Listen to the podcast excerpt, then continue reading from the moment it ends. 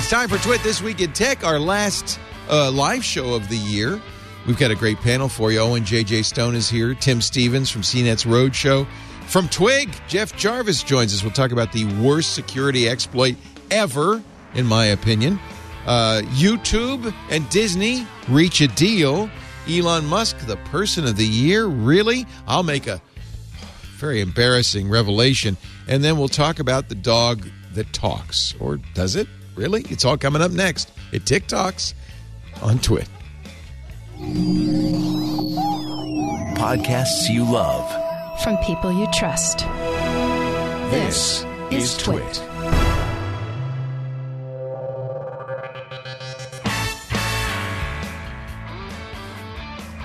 This is Twit. This Week in Tech, episode 854, recorded Sunday, December 19th, 2021. Filters not included. This episode of This Week in Tech is brought to you by Stamps.com. Save time and money this holiday season with Stamps.com. Sign up with the promo code TWIT for a special offer that includes a four week trial, free postage, and a digital scale. No long term commitments or contracts. Just go to Stamps.com, click the microphone at the top of the homepage, and enter the code TWIT. And by userway.org. Userway ensures your website is accessible, ADA compliant, and helps your business avoid accessibility related lawsuits. The perfect way to showcase your brand's commitment to millions of people with disabilities. It's not only the right thing to do, it's also the law. Go to userway.org slash twit for 30% off Userway's AI powered accessibility solution. Noom. You don't need rules to lose weight, just the knowledge and wisdom to empower you to build smarter, more sustainable habits. Start building better habits for healthier long-term results. Sign up for your trial at noom.com slash twit and by Mint Mobile. Cut your wireless bill to $15 a month and for a limited time, buy any three-month Mint Mobile plan and get three more months free by going to mintmobile.com slash twit.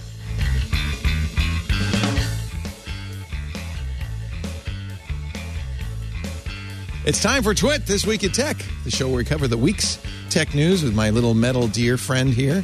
I get that out of the shot. uh, hey, we got a great panel for you. Uh, starting with Upper New York State in the house, Tim Stevens of the Road Show at CNET. Uh, great to see you, Tim. Hey, Leo, it's great to be here. Thanks for having me. I know you're an ice racer. Is there ice? Uh, we had a nice storm yesterday. That's about as close as we've got so far. We had temperatures in the 60s this past week. So, uh, no, it's not really been a typical winter and it's looking like another bummer of a season. Sorry to say. What a bummer. I think it's just so. I don't know. I always bring that up when I see you because I think it's so cool that you race on ice, which just seems like a self defeating. But anyway, that's what if that's what turns It's a you on. Also, does. from this week in Google, our dear friend Jeff Jarvis. I guess I got to do the whole rigmarole, I don't couldn't I? stand up on ice. I just fall down. I'd, Yeah, I'd can you lose right off the imagine racing other people on an on No, an ice, no. a frozen lake? No. Jeff is the director of the Tow-Knight Center for Entrepreneurial Journalism at the Craig Newmark. Oh, wow! We A got a new new one. Graduate School of A Journalism at the City University of New York. Yay. Very nice. Very nice. Good to see you, Jeff. Boy. Twit, Twit gets all the benefits. Oh, this is a big show, baby. You know, you're not Yeah, in. Twigland anymore. Notice Yeah, I'm wearing a three piece suit and a bow tie. I mean, Yeah. we're this is serious, serious journalism. Also with us, oh, Doctor oh, Owen J.J. Stone. Speaking of serious journalism, tis the season Oh, look at you. for seasonings. Look at I you. got- I got- it's it's almost like somebody loves me and knows that I like to eat flavorful food, so they sent me some delicious seasonings for for Christmas. You know, you know that uh, that face on that salt, Hank Salt, is my son. Did you I- know I that? knew. I did. Oh, good. I did. You didn't just think we randomly sent you salt. Oh, uh, oh, uh, oh, uh, no, no, no, no! I, I, I'm, I'm, I'm, I'm, I'm following them on the TikToks. I'm stealing, I'm stealing stuff all the time. So I, I was very honored to have it. My daughter wants to take this and keep it for herself. I said that just seems like it's greedy. I think you should save it. I think it's like the first can of Chef Boyardee. Like if you had, if you had saved that, it'd be worth something today. Andy Warhol, we're only here. Uh, I mean, I mean, if, if that's the case, then send me another pack because you know I'm going to be cooking. I mean, I, it's, it's impossible for me not to. It's really it says good. truffle garlic on there. Like, Oh, yeah. how could I not cook things with truffle garlic? It, You know what it's I'm saying? it's really really good. I think, uh, and, and I'm a little prejudiced, but uh, it's uh, and actually, I guess I sp- I guess I have to. Let me ask Professor Jarvis. I have to disclose I am an investor in the Salt Hank Enterprise. I, I uh, uh, uh, yes, I guess you should, uh, uh, and, I, and I think it's doing very well. Good lord, twenty-seven point four million for one of his videos on TikTok. yeah, isn't that amazing? Wow. Yeah. Wow. Oh, I wow. keep seeing stories- 1.7 million followers. Let's see if we can get that to 1.8 during the show, folks. Salt, Salt underscore Hank. underscore Hank on the TikTok. And on Instagram, actually, uh, that's where the somebody sent me an email saying, I, I don't like your son's videos. He never says what ingredients are in there. Well, the TikTok is just like, you know, pretty pictures. It's food porn. But all the ingredients are on the Instagram. So follow him on Instagram if you care about the recipes. Um, but I think it's really just to look at and make you hungry. That's all. I, I, I, I will tell you, and I cook. I tell you, like seventy five percent of it, I'm never going to make in my lifetime. But there's like twenty five percent where I'm like, all right, I got to go to the Amish market like today. I need this now. hey, what's if you what's get your it, specialty, oh doctor? What's your specialty? Um, meatballs are my jam. I make the best meatballs in the world, and I make the best macaroni and cheese in the world. Those I'm coming two- over. Claim to I, I will do both through the show from there. I'm having dinner with Yeah, Doc yeah. tonight. Now let me do it. ask you because Do we took you out. I did not know that you considered mac and cheese your specialty. We took you out when you and your daughter were here to a little restaurant where we had, I think, it was lobster mac and cheese. Was that Yes. How did that compare? It was, okay? adequate. Adequate. It was adequate. Okay. Adequate. I, I, it, was, it, it, wa- it wasn't bad by any step of the means, and it was good for what it was. It was very delicious. I just am. Um, I'm like a southern snob when it comes to that kind of stuff. Like my Yeah. the, my mac and cheese, is my grandmother's recipe. My meatball Oh. recipe is from like my friend's Italian grandmother. She taught me and didn't teach her granddaughter because she knows that I cook and she doesn't. Do you- so I spent time crafting certain meals that I cook really well. So the only time I've made meatballs, you I brown them in a skillet and then bake them uh, to finish them off, and then you throw them in sauce. Is that kind of Yeah, yeah? That, that's a good way to do it. There's Yeah. there's multiple ways, but that's a good way. Okay. You know, my my, my I- I have secret an important is, um, question. go ahead, ask your question. Uh, have you had the Popeyes new macaroni and cheese? Why? Why, Jeff? Why? Every time with the Popeyes. I assume the pop. By the time I got a hold of that chicken sandwich, I started selling them like there were drugs on the street. Like these, I don't understand why people thought these things were so good. Marketing is amazing. They have tricked the world into believing that diamonds have value and that Popeyes is killing it in macaroni and cheese and chicken sandwich market.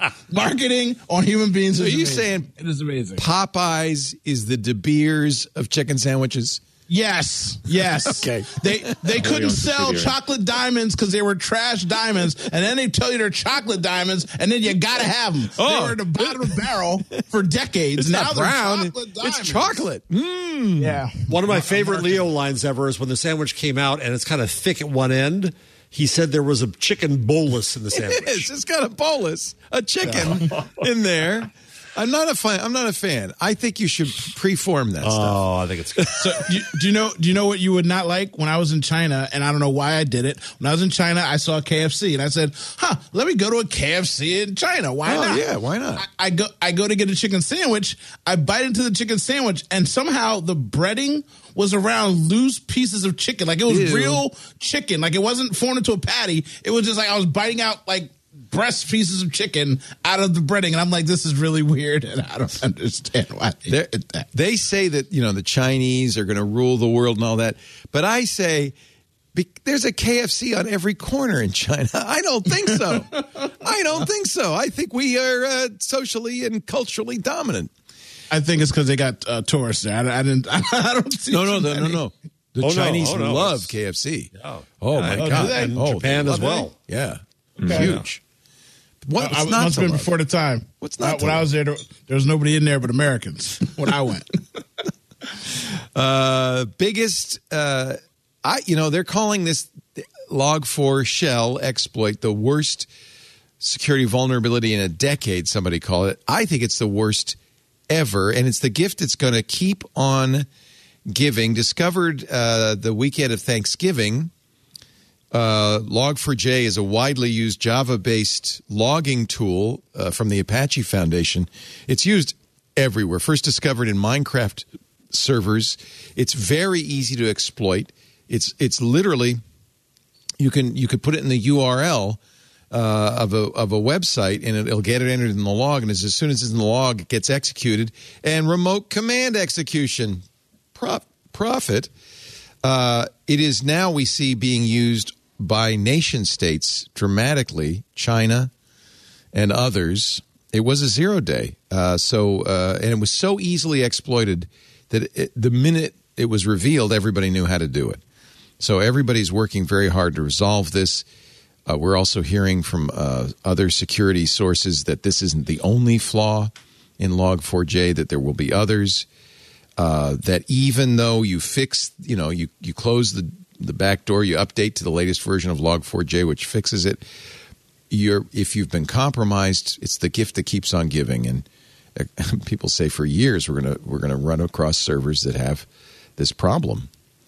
Uh, adv- the U.S. officials said this week that adversarial governments would inev- inevitably seek to exploit the security hole.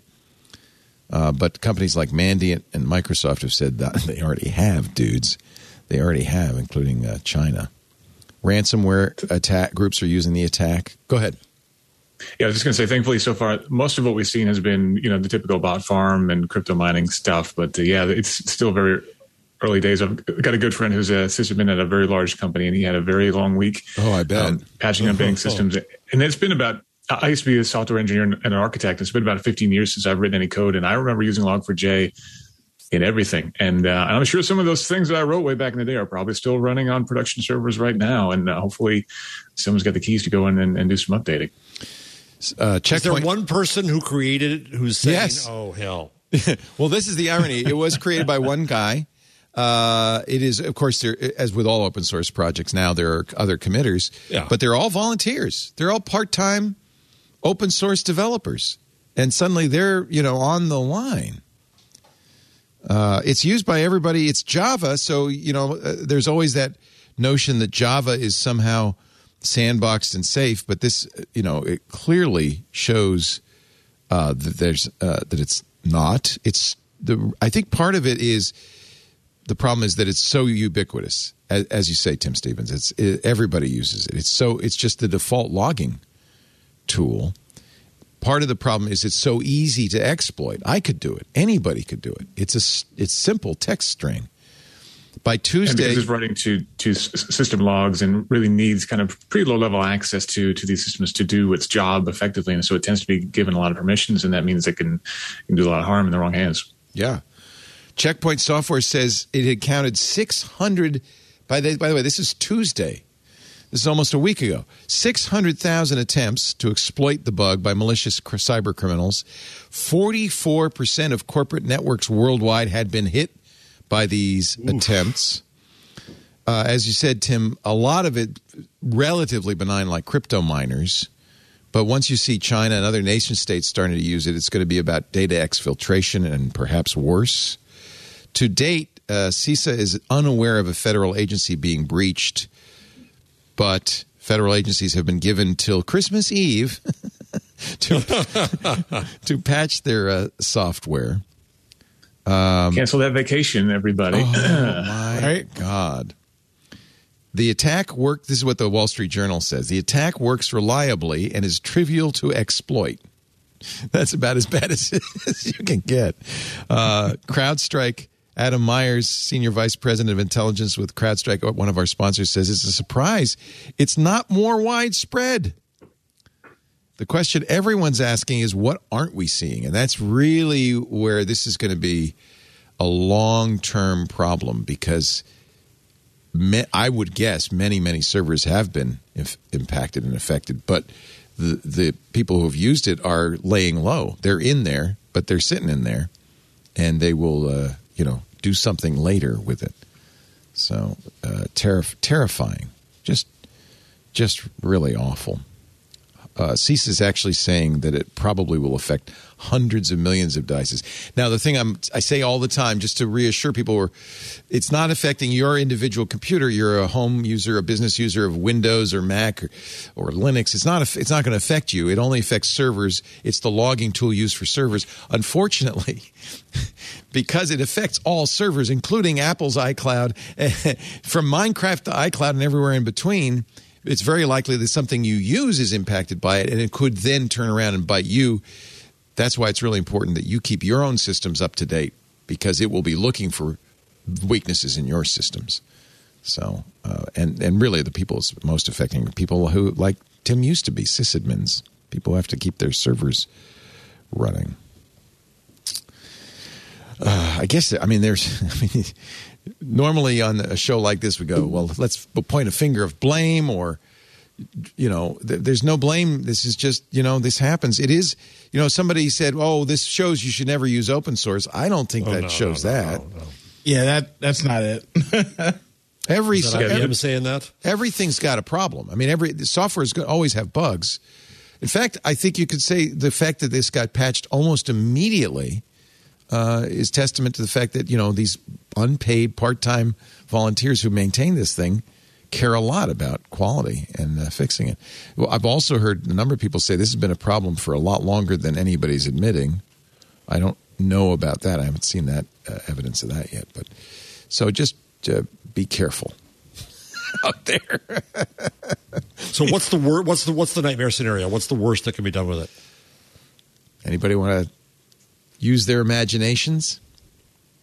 As far as I know, you can run arbitrary code. Um, you can basically inject whatever you want to. Um, so as far as I know, worst case scenario is basically complete control of, of any any system that's available publicly. You know, hopefully things are properly firewalled or even air gapped. You know, truly secure systems like that obviously should be fine.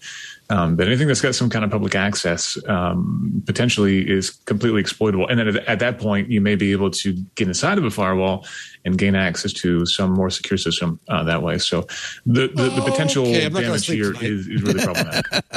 Thanks, Tim. Wired Magazine, the next wave of Log4j attacks will be brutal. And this was uh, three days ago.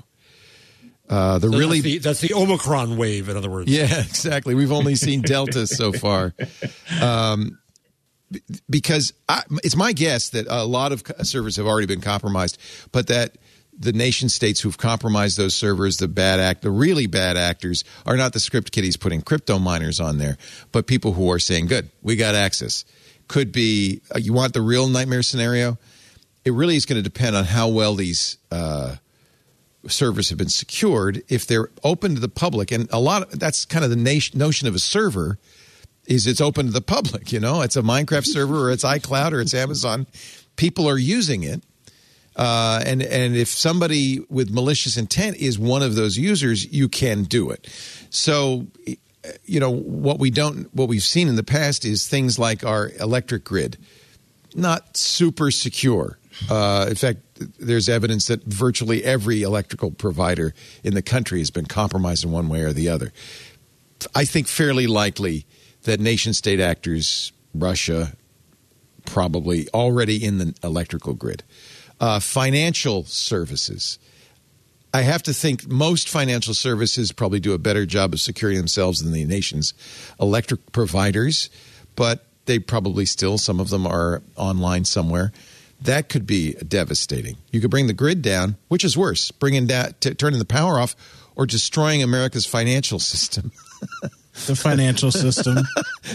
that would be pretty bad. Yeah? Yeah. Uh, you could trigger uh, a, a recession, a depression, uh, economic geez. meltdown.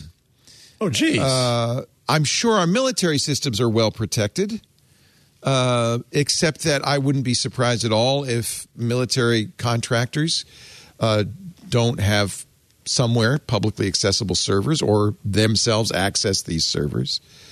Uh, I suspect it's as bad as it gets. Now, the only bright side is we are also probably in Russia's electrical grid because they're using it too. so it's mutually assured destruction. I don't Don't worry, all of your NFTs should be safe because they are, of course, non-fungible. So That's all of your good investments, all of our retirement funds That's really should news. be totally fine. If it's on God blockchain, bless the blockchain. If It's we on put everything on the blockchain. blockchain, everything's going to be okay. it's safe. Uh, Amit Yoran, CEO of Tenable, cybersecurity firm and founding director of US CERT, says it is by far the single biggest, most critical vulnerability ever. And I, and I, I have to agree. I can't think of anything. You know, people might say, well, look at Intel's Meltdown and Spectre problem. Yeah, but that was really, really hard to exploit. Every machine has it, but it was really, really hard to exploit. And as far as we know, we haven't seen any exploits in the wild because it, it, it took such skill to implement. This I could do. Any idiot could do. It's not hard at all. Um, Checkpoint says they've seen 1.8 million attempts to exploit the vulnerability in the past week. Uh, in some cases, 100 attempts per minute. China and Iran have been spotted using it to establish footholds, and that's really the thing. Footholds is the thing. And so I think, you know, China and Iran, they're not going in there and putting in crypto miners or defacing your website. They're going in there for the long haul. They're going in there to live and no way to, to de- detect it. Uh, well, of course, there's always a way uh, to detect uh, APTs. There's always a way to find somebody in your server.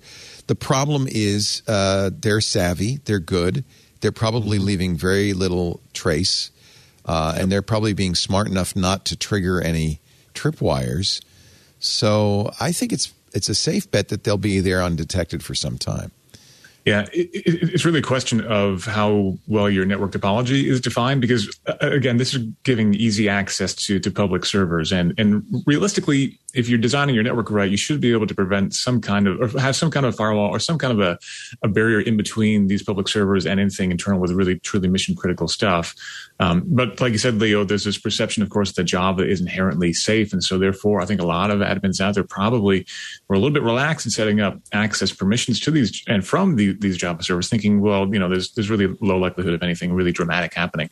Um, so if those network topologies aren't correct, if there aren't the the proper checks and balances kind of in place to prevent someone from hopping from uh, a public facing server to something internal that's supposed to be kind of blocked off from the world, uh, yeah, that's when this starts to get get really problematic. Yeah. Uh, anyway, uh, you know, we don't have our usual uh, pundit level uh, information to par- to talk about this because it is, and there's not much we can say about it. It's just this is this is the gift that's going to keep on giving, probably for years. They're saying that there'll be there'll be compromised servers in closets everywhere that nobody even pays any attention to.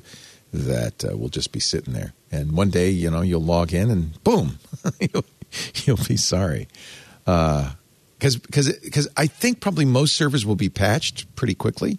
The patch is out there; it's easy to fix. Uh, but the problem is, the patch doesn't eliminate the person who already got in. It's just closing the barn door after the hacker's already inside. So, um, anyway, Well, this is a depressing show. okay, I'm going to cheer you up. Actually, I'm looking at all the top stories. There's nothing, nothing to celebrate. Nothing happy there. nothing happy. Uh, Doctor. All right, here's the good news. Here's the good news. Disney's back on YouTube TV. Woohoo! I hate. I have to say, I really hate these clearance uh, negotiations. Yeah. It happens all the time. It happens with cable networks, in local television stations. It happens with Roku. It happens with Apple TV, YouTube TV. Disney said, "Look, if you want to carry our channels, all 18 of them."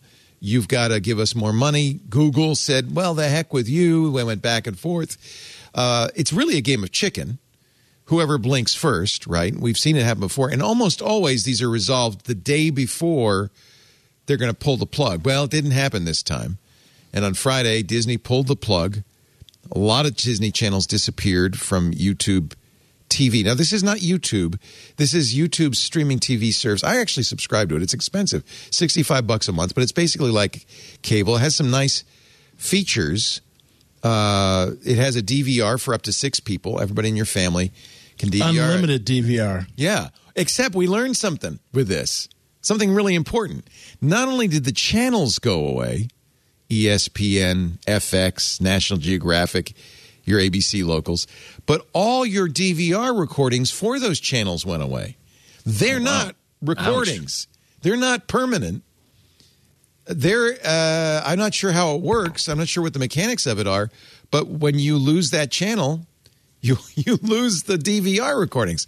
So like everything else in the cybersphere, you don't own it. You're renting. Well, they're just pointers. They're just pointers. they're just pointers. yeah. Uh, Google said we've had good faith, good faith negotiation with Disney for several months. Unfortunately, despite our best efforts, we've been unable to reach an equitable agreement before our existing one expired. Their channels are no longer available on YouTube TV. We're going to give you 15 bucks off. It is expensive. It's 65 bucks. Now, I think that's a little bit of a PR thing on Google's part. See how much Disney's cost is impacting your bottom line. So it went from 65 bucks to to uh, 49.99, 50 bucks. I, I almost wish they didn't fix it because I use I use uh, YouTube TV. I'd rather pay the forty nine ninety nine than pay the extra fifteen dollars. Because again, as being at this point, I'm I'm overpay. I might as well pay for cable again because I have the Hulu package where I get ESPN, Disney, and Hulu anyway. So. I might as well. I was thinking to myself, well, I already got it. So go ahead and take fifteen dollars off. Save me some extra money off the top of my bill. But that just goes again, like you're about to say. That's how much it costs. Uh, Disney had to flinch. I'm, I'm happy Disney got to uh, take a little bit less money because then hopefully that means my Well, I don't know who flinched. It could be Google that flinched. We don't know. It, it had to be Disney because Google. Okay, if it was Google, they would have not went out and said, "I'm going to give you fifteen dollar discount and all this kind of stuff." Because nobody's going to cancel their service right away. Well, you remember- till you feel the impact. all of this is a little bit of you know Oh, it's- it's all- jockeying in the public sphere. For instance, I think ESPN alone is almost fifteen dollars. So it's the most expensive cable channel. Well, it's it was. It's, I'm not sure it is anymore. it's pretty expensive. Used to and, be expensive, And this now- weekend, because of the bowl games, was a. Of course, they always do it like right before, like right. you're going to really Yeah. pissed. Uh, and I, I'm not convinced what we. I don't think we'll ever know. We never do who blinked, but they, but they, but they took them a day, right? So they It's just a game for them. It's a when I- game. When I worked when I worked in the cable to the side of the cable industry, they would all brag that they leave no scrap of meat on the table, even if we're everybody satisfied. They still just want to fight for the sport of it. It's They a really bunch do. of Logan Roys swearing Yes. at each other. Yes, exactly. F off. F off. Lisa, uh, we, we- we're talking about this TV show on HBO, which is still, I think, the best TV show ever, Succession. It's really good. And Lisa loves it. In fact, we like it so much, we're doing something I'm calling now the re-binge, where it, the season three ended, and now we're so desperate we're actually starting over. We're just going to keep watching it. How, how do I keep hearing people say it's the best TV show best ever? TV show ever. I know you. Okay, you don't agree. That's fine. You know, it's, No, it's not only do I not agree, it's just like that is such hyperbole. I live in a world of like Breaking Bad, The Sopranos, better, The Wire, better, Like better Yeah. in every respect. Uh, it's better. It's the Shakespeare of our time. But anyway, you, we don't have to agree on that. That's not important. Lisa, Lisa has started using Loganisms against me.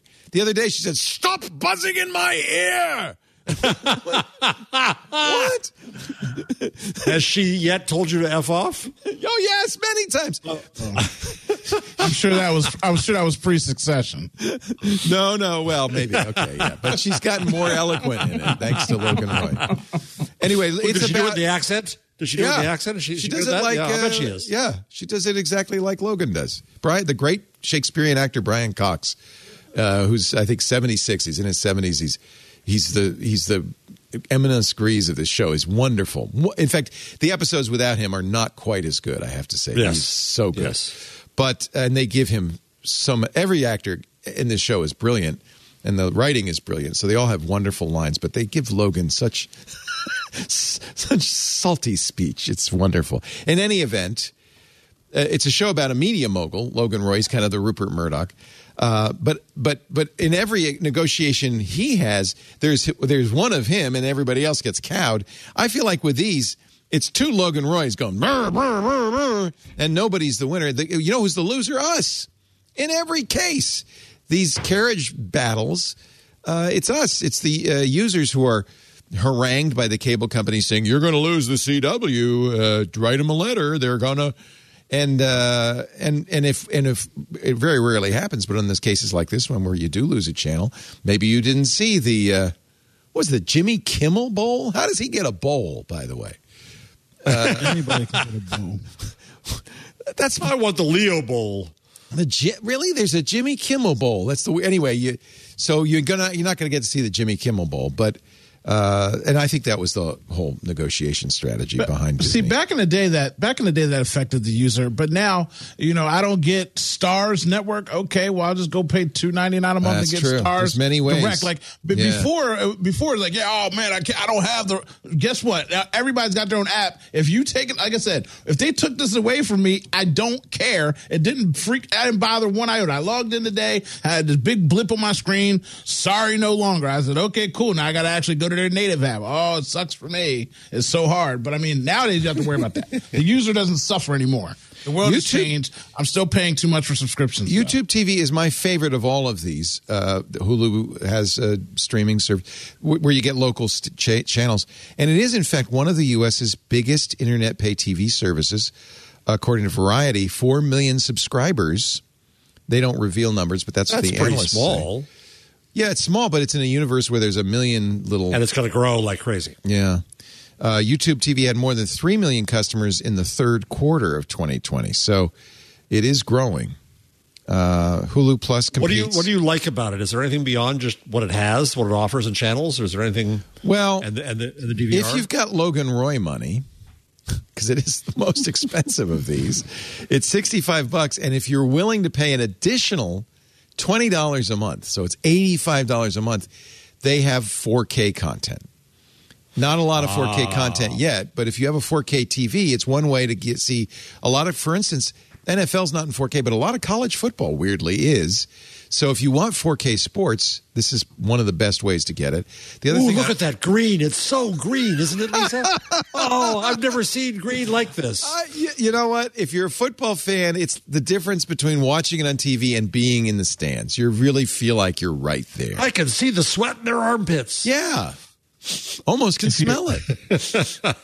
the other thing I like is the DVR. Although it's very interesting to see that the DVR you lose the rights to your content if the uh, if the channel goes away. I don't know why you didn't think that that would happen. It's in the space. It's in the in the server. It's in the cloud. It's not on your device. It's not I like know, but you recorded it, right? I mean, No, no, you recorded You it on their you cloud. to like it. you, yeah, you you say you didn't record it. You saved it. But- you yeah, but- saved ads on their Yeah, hard drive. It's a bookmark. okay, Leo, but it's a bookmark. Yeah, but uh, uh, okay, yeah. It's not. It's not TiVo. I don't have a box in No, my I house. understand. that I'm I not that it stupid. To.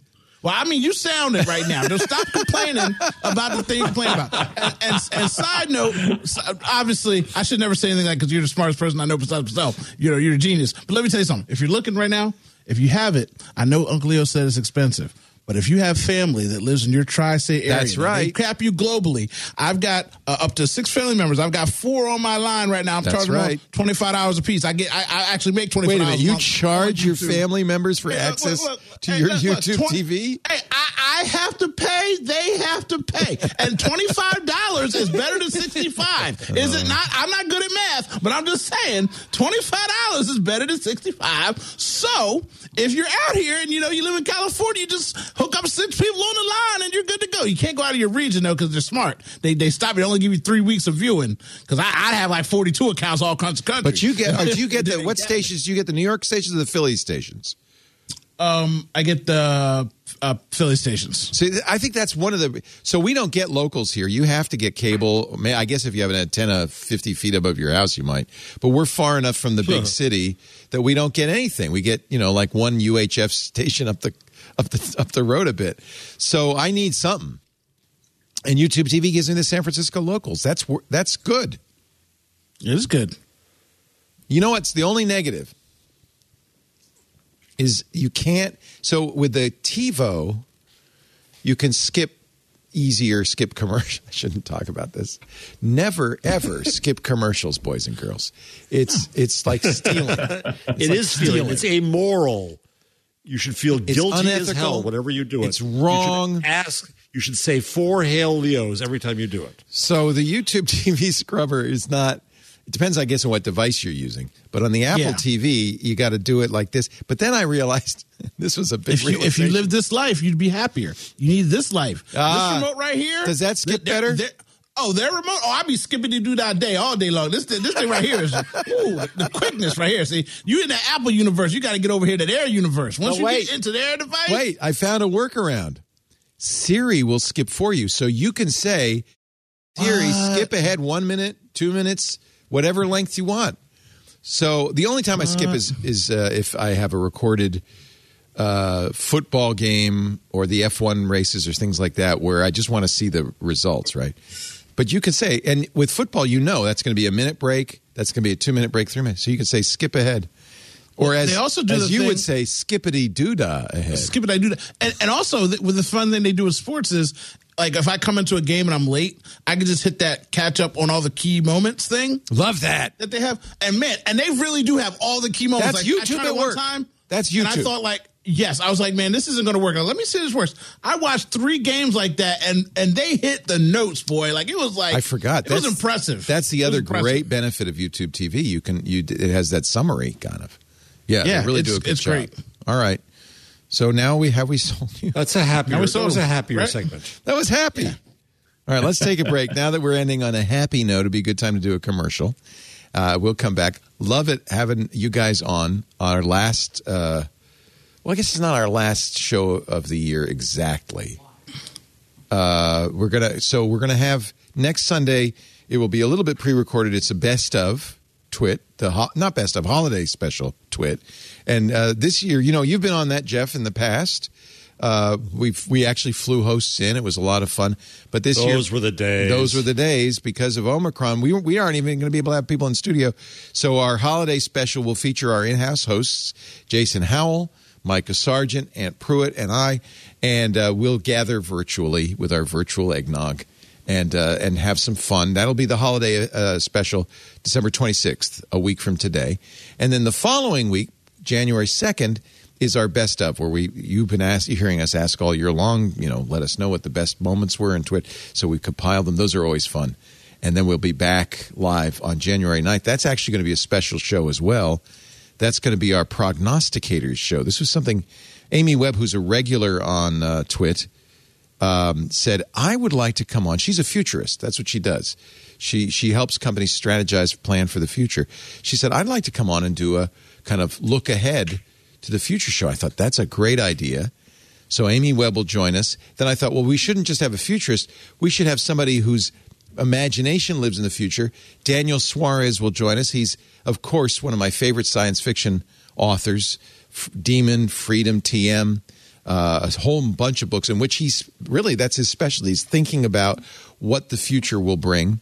And uh, we're also working on a third, and we I won't say any names yet. We've reached out to some very interesting people, but I wanted to get a scientist. So a scientist, a science fiction author, and a uh, futurist walked into Walk into a bar. a twit Yeah. bar, and that should be a very very interesting episode. Leo, That- Leo, Leo. January 9th. Yeah. Can, can I do a looking back show?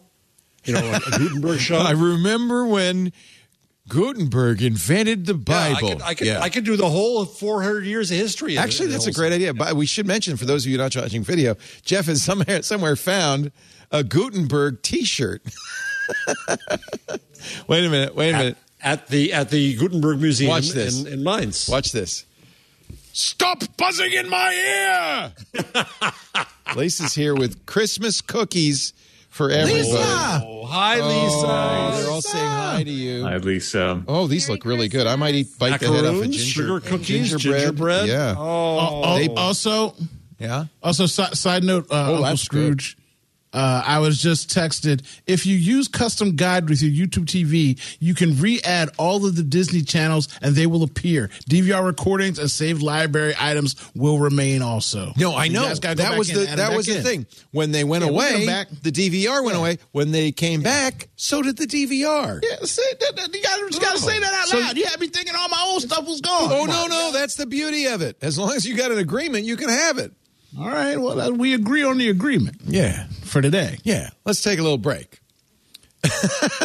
While I eat a gingerbread man, he bit his head off. Do you do you start with the toes or do you go with the head? I went with it. They're all the same. It's all the same. Yeah, yeah. You can't really tell. It's just a cookie, folks. Our show today brought to you by stamps.com. Uh, this is a tough time at the post office. I love the post office. I love my postal workers. I know we know our mail carrier's uh, name by, you know, I won't say her name, but we know her and she's great. And we give her a Christmas card and a little bonus every year. But I have to say, you don't want to go to the post office around this time of year because there's all that's amateur hour. All the people who, who go to the post office once a year will be there with 20 packages in their arms and you will be in line. I've been watching the lines get longer and longer. Here's the here's a pro tip.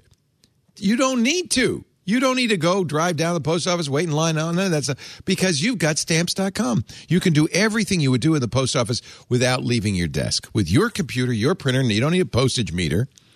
Stamps.com is amazing. And by the way, it's not just the U.S. Postal Service anymore. Stamps.com also does UPS. So now, I mean, this is now the all in one service you need. Stamps.com lets you compare rates between UPS, USPS, various services that each offer, print labels for packages. You can even print right on the envelope for the Postal Service. Plus, and I love this, you'll get discounts you cannot get anywhere else. You can't get at the Postal Service. We are, I love stamps.com. They've been an advertiser on our shows. This is, I, we're now going into our 10th year. We've been using them for even longer. If you haven't tried them yet, I got to ask, I don't know what, how can I entice you? I don't know what you're waiting for, except that this is the time of year. Whether you're selling online, oh, especially if you are, if you're eBay, Etsy, Amazon seller, and, you know, stamps.com will actually pull the address from the website you could put a logo on there. You could put your return address. All this automatic, less data entry on your part. Plus, you always have exactly the right postage. Can't tell you how many times I've received packages from Etsy. Clearly, they licked the stamps. They put the wrong number on there. Postage due is not a good look for your business.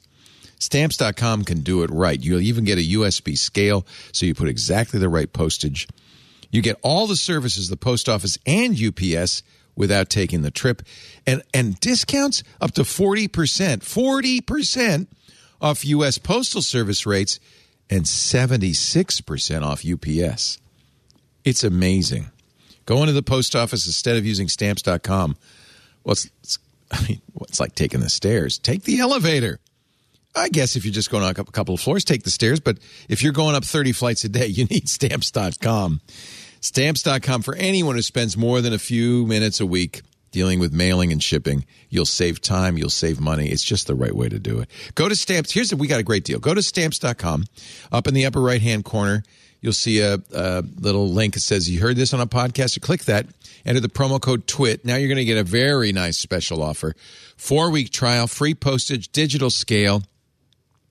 No long term commitment, no contracts, just great service from stamps.com stamps.com. Please, this year, you owe it to yourself. I know you've been thinking about it. Let's do it this time. Stamps.com, click the microphone, enter the code TWIT. Thank you, Stamps.com. Do you still, uh, Owen, you still do a UPS store, right? Yes, um, but since you bring it up, I'm going into uh, pre retirement after uh, Christmas Eve this year. oh, is that good or bad? What are you eating, by the way? Are you eating a meatball? Um, macaroni no, and cheese. A, you had you had a cookie, so I figured I'd have some. have a cookie. Okay, um, I didn't mean to interrupt your cookie. No, no, no, you're, you're fine. Uh, no, pre pre retirement is me uh, just not having to go back in the store. Good. Since um, COVID happened, um, it was hard hiring people and keeping people in. So I had to actually go into the stores and work for the last year and a half. But that ends on Friday. Yay! So, congratulations. Well, going back to just collecting my uh, royalty checks, as it were. That's nice. Have you? It so you've nice. you've experienced what they're calling the Great Resignation. yes, which is so. What happens is it cracks me up so much because there is a thing to where people are like, oh, nobody wants to work. No, nobody wants to work for you. Is I think that's issue. right. I think that's um, right. Um, yeah. You know, um, th- there's a kid that uh, I, I hired. I call him a kid. I don't know why I hate when I call people kids. He's a grown man. Anyway, he worked at Target for three years, and he's a hardworking guy. He's like, I just wanted a raise. I wanted to be promoted, and they would not promote me. And he comes in the store all the time because he's doing side hustles and whatever, and he's complaining. I'm like, dude, I need somebody. Come work for me. I hire him. This kid busts his butt. He's making more money now than he was there. And they call him every week, promising him a manager position to come back. And he's like, no, because when I was there, you wouldn't pay me Yeah. and, and give me any kind of increase. He's like, so I'm, what I want to come back there because you need people and you're not going to give me what I what I deserve for for growth. Like so nowadays, you're like, look, I can go work at Sam's Club or Costco making twenty four dollars an hour. I get an email from Amazon every day saying, look, we'll pay you three thousand bonus in a week, and we're paying. First it was eighteen dollars, it was twenty two, now it's up to twenty four. So I mean, there's options out there. So when you go to a store and they say, oh, we can't find help, mm, mm, Look at yeah, yourself. Yeah. I Yeah, think that's true. What you're offering. Yeah. I mean, people are I guess they're not dumb. they're gonna they're gonna take the job that's the It's best. for them. competition. It's It's, competition. it's it's hey, w- hey capitalists, welcome to capitalism. I'm not sure I'd want to work in an Amazon warehouse for any price, though. Well, um, Amazon's had huge problems this last two weeks. Yeah, the Talk about collapse. UPS store that that that happened, and their systems went down multiple times. I love when I get an email that says a big. We get a big red alert in the morning when they're because we pre-see the systems down for returns and things like that, and it says in there, "Don't tell anything to the customers. Don't." Tell them the system is down, and I'm like, if you turn on the news, it's on it's on nine o'clock morning news. So you, so I'm supposed to get cussed out by customers because your stuff isn't working, but I'm not supposed to tell them that your system's down when they get it's on ABC 20 minutes ago. Like, nah, dude. Like, I'm telling everybody, yo, it ain't me. It's Amazon. Can they enforce that though? Can they make it hard for you to work with them if you No, no, They, they, it's a suggestion from them we because again, you don't embarrass us. Thank you Yeah, very much. Yeah. I mean, uh, it, just in our stores, we do a lot of volume, and uh, like I said, I I wish I could talk to somebody at Amazon because there's so many scams that I see people doing, and I can't say anything about it. I just got to sit there and watch it go. But I wonder how much money they lose left and right. And again, when their system was down, that was really bad. Like the whole nation, you couldn't return anything for like a day and a half. No returns. People Is- were upset. is- are the scams you're seeing people returning stuff? What, what, So, the, the, I'll tell you two scams that, that, that make me angry, physically angry. Halloween comes, November 2nd, families come in with five costumes one for the mom, one for the dad, one for each kid. And they're like, oh, didn't work out. So you went and trick or treated and got this costume all funky and returned it because you don't have to look at a person. You'd never go to the Halloween store and do it. return those No, you would know- never walk into Walmart Yeah. and return those costumes. They look at you. But when you go on Amazon, you clickety clickety click. You ain't got to talk to nobody. You walk in, you hand it to me. I don't work for Amazon. I don't care. I have to My think- store alone, we do thousands of Oh. Halloween costumes returns every year. I have the last three years because people found out about it. Amazon knows this and they go, well, it's the cost of doing business. We're still making money. but there's so many individual people out there that are losing money on that too. I don't again, I I don't know how the math works out, but I'm like, man alive. That's just one thing that I see. My other favorite thing is because again, because you're not checking the product. I, why should, I shouldn't even be saying this. I guess people could learn more to do it. Anyway, you come in, you say you bought a you say you bought an apple, right? This is Like why you listen apple. to Twit, ladies and gentlemen, to learn how to scam Amazon. you, you bought an apple from Amazon. You come into me again, not an Amazon employee, and you're returning it, and you give me a penny in the bag, and I just close up the bag and put the label on it. Now it goes back to the warehouse. Now sometimes they just bulk ship them off somewhere else, but half the time nobody's checking. So once people realize that you could get away with this, you you get away with it. Now, You mind you, buy after a certain something point in time, expensive and return something Yes. cheap. Yes. Yeah, now, mind you, just just just so people don't go crazy, there the, there was a guy who just got caught after nine two hundred ninety thousand dollars worth of stuff. He'd buy a, a twelve hundred dollar laptop, send in a three hundred dollar laptop return. He'd buy a, a, a four hundred dollar toaster and send a twenty five dollar toaster in return. But after a while, he got caught. I'm like, how did you let it go up to two hundred thousand, five hundred thousand dollars? But I, I, people come in. I had a guy come in with a trash can. It was one of those fancy turned out, and the box was empty. I said, sir. Uh, I, did you forget the trash can? He's like, no, it came delivered like this to me, so I'm returning it to Amazon. And I'm like, okay, But it's not just your job button. to enforce those No, rules. You just it's not. I don't. I can't say anything about it. I don't do just anything. a I just shipper. click the button and go on. But when I see it and it, it's in recurrence, I'm like, man, people catch on really quick. So, but I got Sometimes that, unfortunately- expensive from Amazon. Go ahead. Go ahead. go ahead, Tim. Uh, that that actually can can burn consumers down the road too. I actually bought a, a roof rack attachment kit for a car, and uh, it was on Amazon warehouse used, so it was like twenty percent cheaper. So I thought, sure, it's it's no big deal. I'll save some money. I get it, and it's actually the wrong kit. And what somebody had done was purchase the kit that they needed for their car, put the kit for their old car in the box, shipped it oh. back to Amazon. Oh. Amazon hadn't actually checked it, so they just said, "Oh, it's it's in good shape, so we'll sell it as used through Amazon warehouse."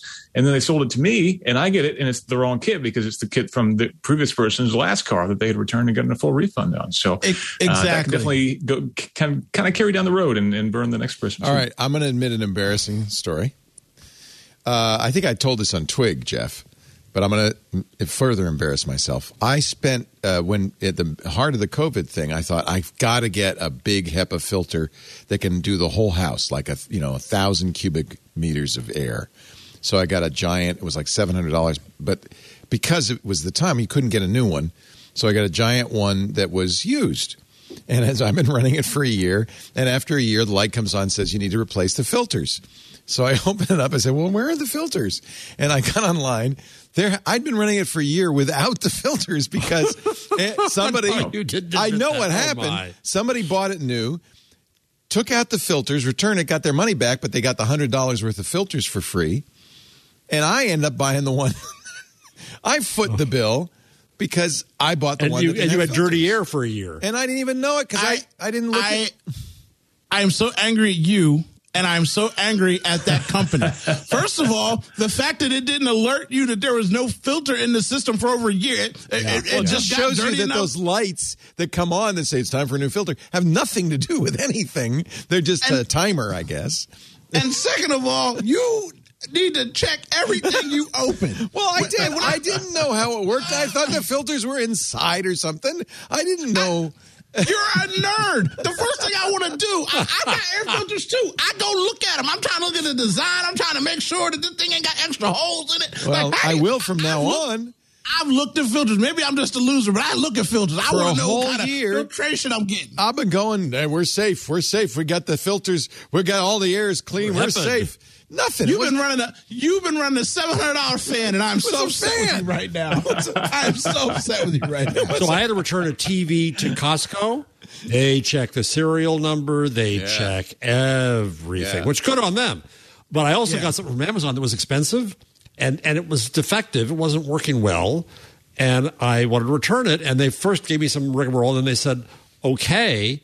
And they said, just keep it. I said, I'm not trying to keep it. I don't want to keep it. I want to return it. No, no, just keep it. Yeah, so there's certain lists of items that they can't return. Again, I shouldn't say these things either, but there's certain things that they can't return, and people figure that out too. Um, that they won't take back. Um, there, anything that ever had any kind of fuel in it, you, they tell you just keep it. Anything that's a medical device that's been touching your skin, which they they tell you keep it. Which I'm wondering, like, how do they take back clothes then? Because I put the clothes on, they touch my skin. But anyway, that's neither here nor there. Um, and Costco nobody wants jam. to buy a used, you know, Swim colostomy suit. bag or something. Yeah, well.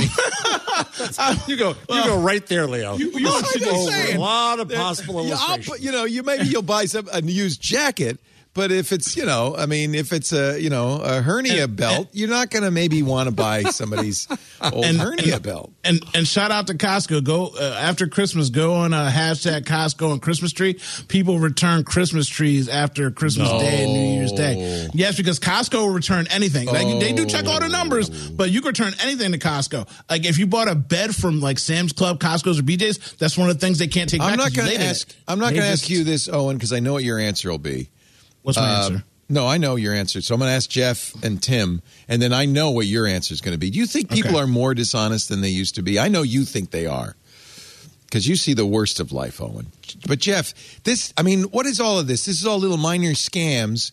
And I think some of it uh, because it's anonymous. I think uh, uh, Owen's mm-hmm. right. Mm-hmm. But there's just these little, like, people just in do, do, do, people care less than they used to about just or do they feel the right? they get ripped off more and, and, and this is their this is their recompense or I oh maybe that's it maybe they, they feel justified you and I are old and grumpy Tim what do you think no, I definitely think that there is a general perception of uh, I deserve this, uh, which is I think is more widespread than before. But honestly, I, I, think that it's just easier than before. Like Owen said, there's no eye to eye contact with anyone who's really directly affected. And so I think that that that level of of corruption or whatever it is is probably roughly the same place as it was before. It's just so much easier to do it now that more and more people are doing it. Yeah. And Owen, So- what are you going to say? I'm going to give you the chance now. so um I, this is what i tell people about the world right the world is the exact same. I hear people say all the time kids nowadays don't want to work. My my son doesn't want to back in my day i was like first of all who raised the kids that are in this day? You did. Second of all i remember when they used to make kids work in mines and coal fields and i remember slavery and i remember people waterboarding people. I remember uh, Ro- romans and egyptians and slaves. I remember the whole world being crappy throughout history because human beings are crappy. So the world is a beautiful, ugly place. There's always been crime. There's always been theft. It's just on different levels. Ask Alexander the Great how he acquired so much. Did he just get it for free, or, or did he do something extra to go get it? Okay, so getting Halloween costumes is scummy for sure. But I mean, human history has shown that we are beautiful. Evil creatures throughout the arc of our time on this planet. So I'm yeah, not saying yeah, yeah. it's worse right now than it was yesterday because my great grandfather would disagree about how I'm living talking on a show with you guys as opposed to how he had to grow That's up. Okay? uh, that's Stephen. That's Steven Pinker's uh, contention. Uh, he says we're less. You think we're more violent, but really, if you compare it with history, we're we're less violent. Although I have to say, the 20th century was pretty darn violent and nasty uh, because of mass weapons of mass destruction. We were able to kill more than ever before. So, anyway, Pinker makes a pretty strong case. Oh, the, the the Thirty Years' War was pretty Yeah. awful. Yeah. It's not that they wouldn't have used weapons of mass destruction; they just didn't have them. Didn't have well, all. it went on for thirty years. Yeah. I, I, I did a panel. Well, wait a minute. at How long were we in Afghanistan? Well, I that's mean, true. Not not quite. we got 20. we got to twenty. Yeah, we would have gone to thirty. Could have easily. Well, the the Swedes just kind of did big stuff in Europe, but then they became Swedes. Right now they're nice. So you can change. all of a Yeah, sudden. now they're Swedes. They're nice. beautiful, horrible Ikea. place. I maybe humans have been bad all along. I just feel like they they. This is what we do, baby. There's this This low. is what we do. It's it's not a it's not a it's not a big evil. It's a low kind of a low level of I'm going to get mine kind of thing. Like it's It's okay. the hubris of present tense that we think everything that I matters is right. worse now. I guess and- you're right. Yeah. You know, I have to say there is one social network I really like. There, you know, I know you're a big Twitter fan, Jeff, and uh, but I, I, to me, Reddit gives me the news I want. It's the social network I want. And I realized I was thinking the other day why I like Reddit because I am an enthusiast. You know, I get in, I get little, I get excited about a thing and I want to go all in on it. And with Reddit, I could say, good, I'm going to follow those three subs. And then when I move on to the next thing, I unfollow them and I follow the next three subs. So Reddit always kind of is perfectly suited to the thing I'm interested in right now. Uh, I happen to think it's a really good social network. They have apparently announced they're going to do an IPO owned by Condé Nast, right, Jeff? Um, uh, yeah, majority. So Conde, well, I, I told the story on, on Twig. I guess not here. My old boss, Steve Newhouse, was desperate to buy Digg, and they weren't interested. And so he bought what was then kind of oh, the second Kevin, choice. you should have sold when you had the yeah. chance. Yeah. So it was the second choice was, oh, this thing called Reddit. They're pretty cool. They're a little weird and different, but They were a Digg you know, clone initially. They clearly copied Digg. There's oh no yeah, question. yeah, yeah. And and Steve taught me interactivity. Steve Newhouse, he's he's he's he's visionary about it. So he got Reddit and owned it fully for not much money at all. But then very wisely, kind of spun it out a bit. So he created equity to to motivate the former owners to keep going and new staff. And and then they were able to acquire things and work that way. And so now going to a full IPO was really kind of a brilliant arc of the story, where they could get the full value now of Reddit. If I were Tim Stevens, an ice racer, I'm sure there's a subreddit.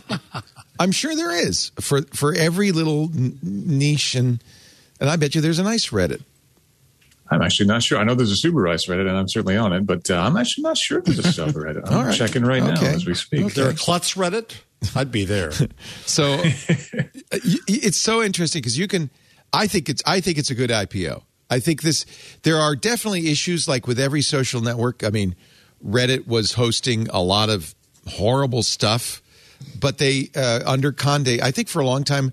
Uh, under uh, Alexis Ohanian and then Steve Huffman, they kind of wanted to be the free speech uh, wing of the free speech party, like Twitter. But I think they realized that's not going to fly. And Conde certainly didn't want to be host to some of the horrible stuff that was on Reddit. So they've gotten rid of all of those. I think Have they gotten rid of all of it, or, No, or is it just still- not visible now? there's it's like Tumblr. there's still adult content, but the thing about Reddit is you don't you only see what you want to see, so you get to follow what you're interested in. Uh, and I think that that I think I don't know. I I believe in anyway. I think the IPO. I think will be very interesting. I feel like they'll do well. Let's let's just say that, but maybe that's just me. They wanted to be the civ. Somebody dwindle in the chat room saying they wanted to be the civil 4chan. Yeah, they. Pr- I think they predate 4chan. Maybe not, but uh, Uh, yeah, I think they do. I mean, I mean, Steve, dude, my old boss did call me after I left the company and kind of said, "What, what do we do with this bad stuff here?" Yeah. because the, the, the, as you say, the owners, the, the, the founders wanted to keep it as free speech, um, and and it's the difficulty of number one setting a policy and number two enforcing it at scale. Right, it's a problem with but everybody other- says. But the thing that Reddit do. does differently that uh, is different from say Twitter. It's not different from Facebook. It's different from Twitter. Is you have moderators for each subreddit, so they are kind of responsible for what that subreddit's rules are. And so, because there are people who have some ownership of it, they're not paid, but they have some ownership of it. Uh, I think it works pretty well. Um, I don't know. I How does how well, does, how does Reddit point, make money? Go ahead. how does Reddit make money? Advertising, right? There's advertising. Yeah. There is advertising there. Yeah. Uh, but there mostly wasn't for a long time. And and I pay for Reddit. I mean, there is you can you know uh, pay Yeah. for gold coins or something. I don't know what I get. Yeah, but I'm just wondering how Leo- much. Leo- go ahead. Oh, I'm sorry. No, I'm just Nope, I'm just wondering how much money they have for having an IPO. Like I, I just don't I don't know if the market's going to. Like. I guess the market cares about that. That's right. Yeah, I mean, I'm just I, I, I still think of Reddit as like Nerdville and like hyper finite Nerdville. So I mean, as far as money for the masses, I, I'd be interested to see it. I just don't think it'll work. But that's just me. I don't know anything. yeah. So, Leo, actually, your point about Reddit proves what you keep on whining about with Facebook um, and Twitter is how you want what you want to see, and you don't want to see anything else that somebody else recommends to you. That's why you like Reddit so much, right? Yes. It's That's not exactly algorithmic, right. It's not That's why you like it. That's another I, for point. one, like my algorithmic masters, but you don't. No, and uh, we've had this conversation on this on Twig and on this show, and there are people who say, "Oh no, you wouldn't. Want, you'd be bored to tears."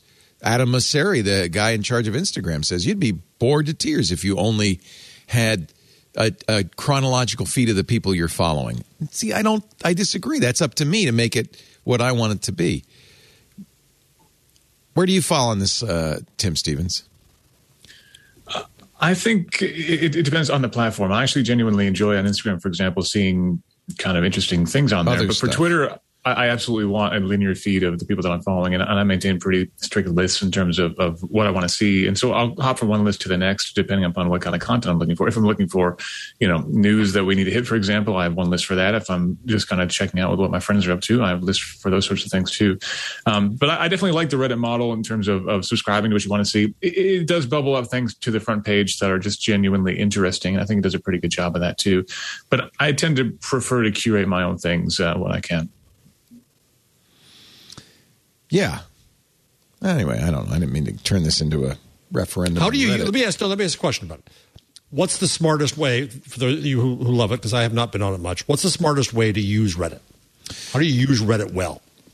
I would say you should pick some and a small number of re- subreddits. So Reddit is, uh, it's kind of like forum software. It's divided into se- sections of interest. Uh, I would pick a few things that you are really interested in uh, and follow those. So uh, I follow, for instance, slash r slash uh, politics. Um, I think that's a good one. Obviously, you know, you're not going to follow r Linux or slash r slash Valheim. That's not going to be in your.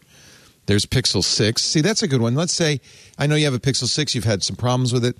That would be a good one to follow. Unfortunately, uh, the Pixel 6 subreddit has a problem a lot of Reddits do where uh, people post pictures of stuff. The Mac subreddit, I don't know why everybody posts their picture of their new Mac. Like I could care less. Um, Pixel 6 uh, subreddit got uh, all of a sudden a lot of cats. Uh, but but but pick politics or news. Um, you know, I follow the Succession subreddit. I follow the chess subreddit.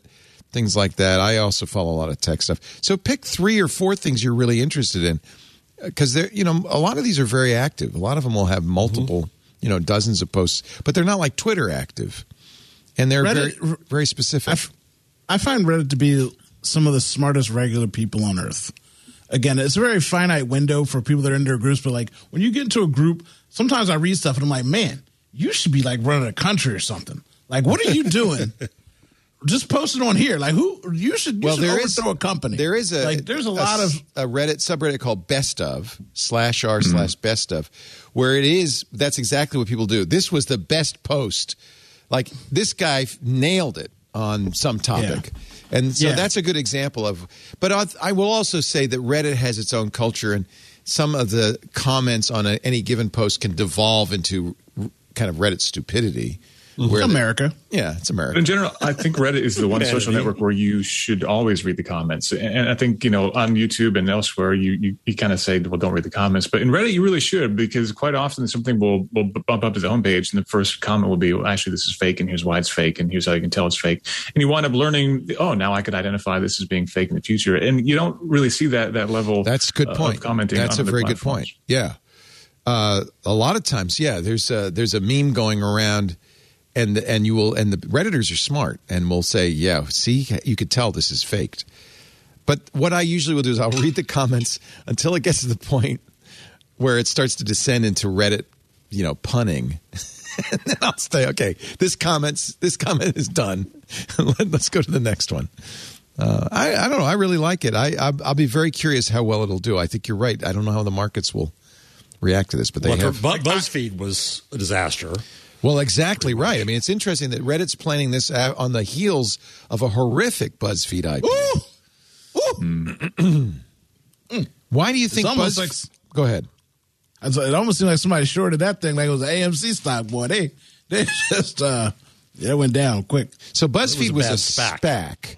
It was a SPAC, and that's Not and, an and, and was a particular SPAC that would let him stay in charge. And and NBC was pissed about the uh, the falling um, uh, valuation and and got a carve out, which w- ruined it for everybody else more. And then a lot of people left the SPAC, and so the actual money they raised was tiny, and then it went down. Actually, The employees couldn't get out because there was some bureaucratic mess up, so they're all pissed off. that's a particular vulnerability of SPACs that I was not aware of. A SPAC. Uh, uh, can you explain what a SPAC is? I don't want to. A SPAC is a thing that already has people investing in it, and then they, they it's a nothing company, and then they can It's, a, merge with a it's company. It's kind of a because the SPAC's made up company that has raised money in order to merge with another company and make a real bet on the company. come. Yeah. The problem, which I didn't know about, is the people who said, "Oh yeah, we want to buy. Yeah, we definitely want to buy BuzzFeed. Here's, you know, we'll put in a million bucks." I didn't realize they could say, "No, never mind," and take it out afterwards. And apparently, that's what happened to BuzzFeed. They had uh, raised, uh, I don't know, tens of millions of dollars for this SPAC, and most of those investors withdrew. They decided not to participate. How can that even? it seems like Because it's a public, it's a public entity with with liquid uh, assets. It's liquid. And I'm, I, am getting. That's what they're going to buy. Oh hell! Let me run to the hills, and you get out. yeah. So uh, It is liquid. I think maybe we've learned a lesson about SPACs this week.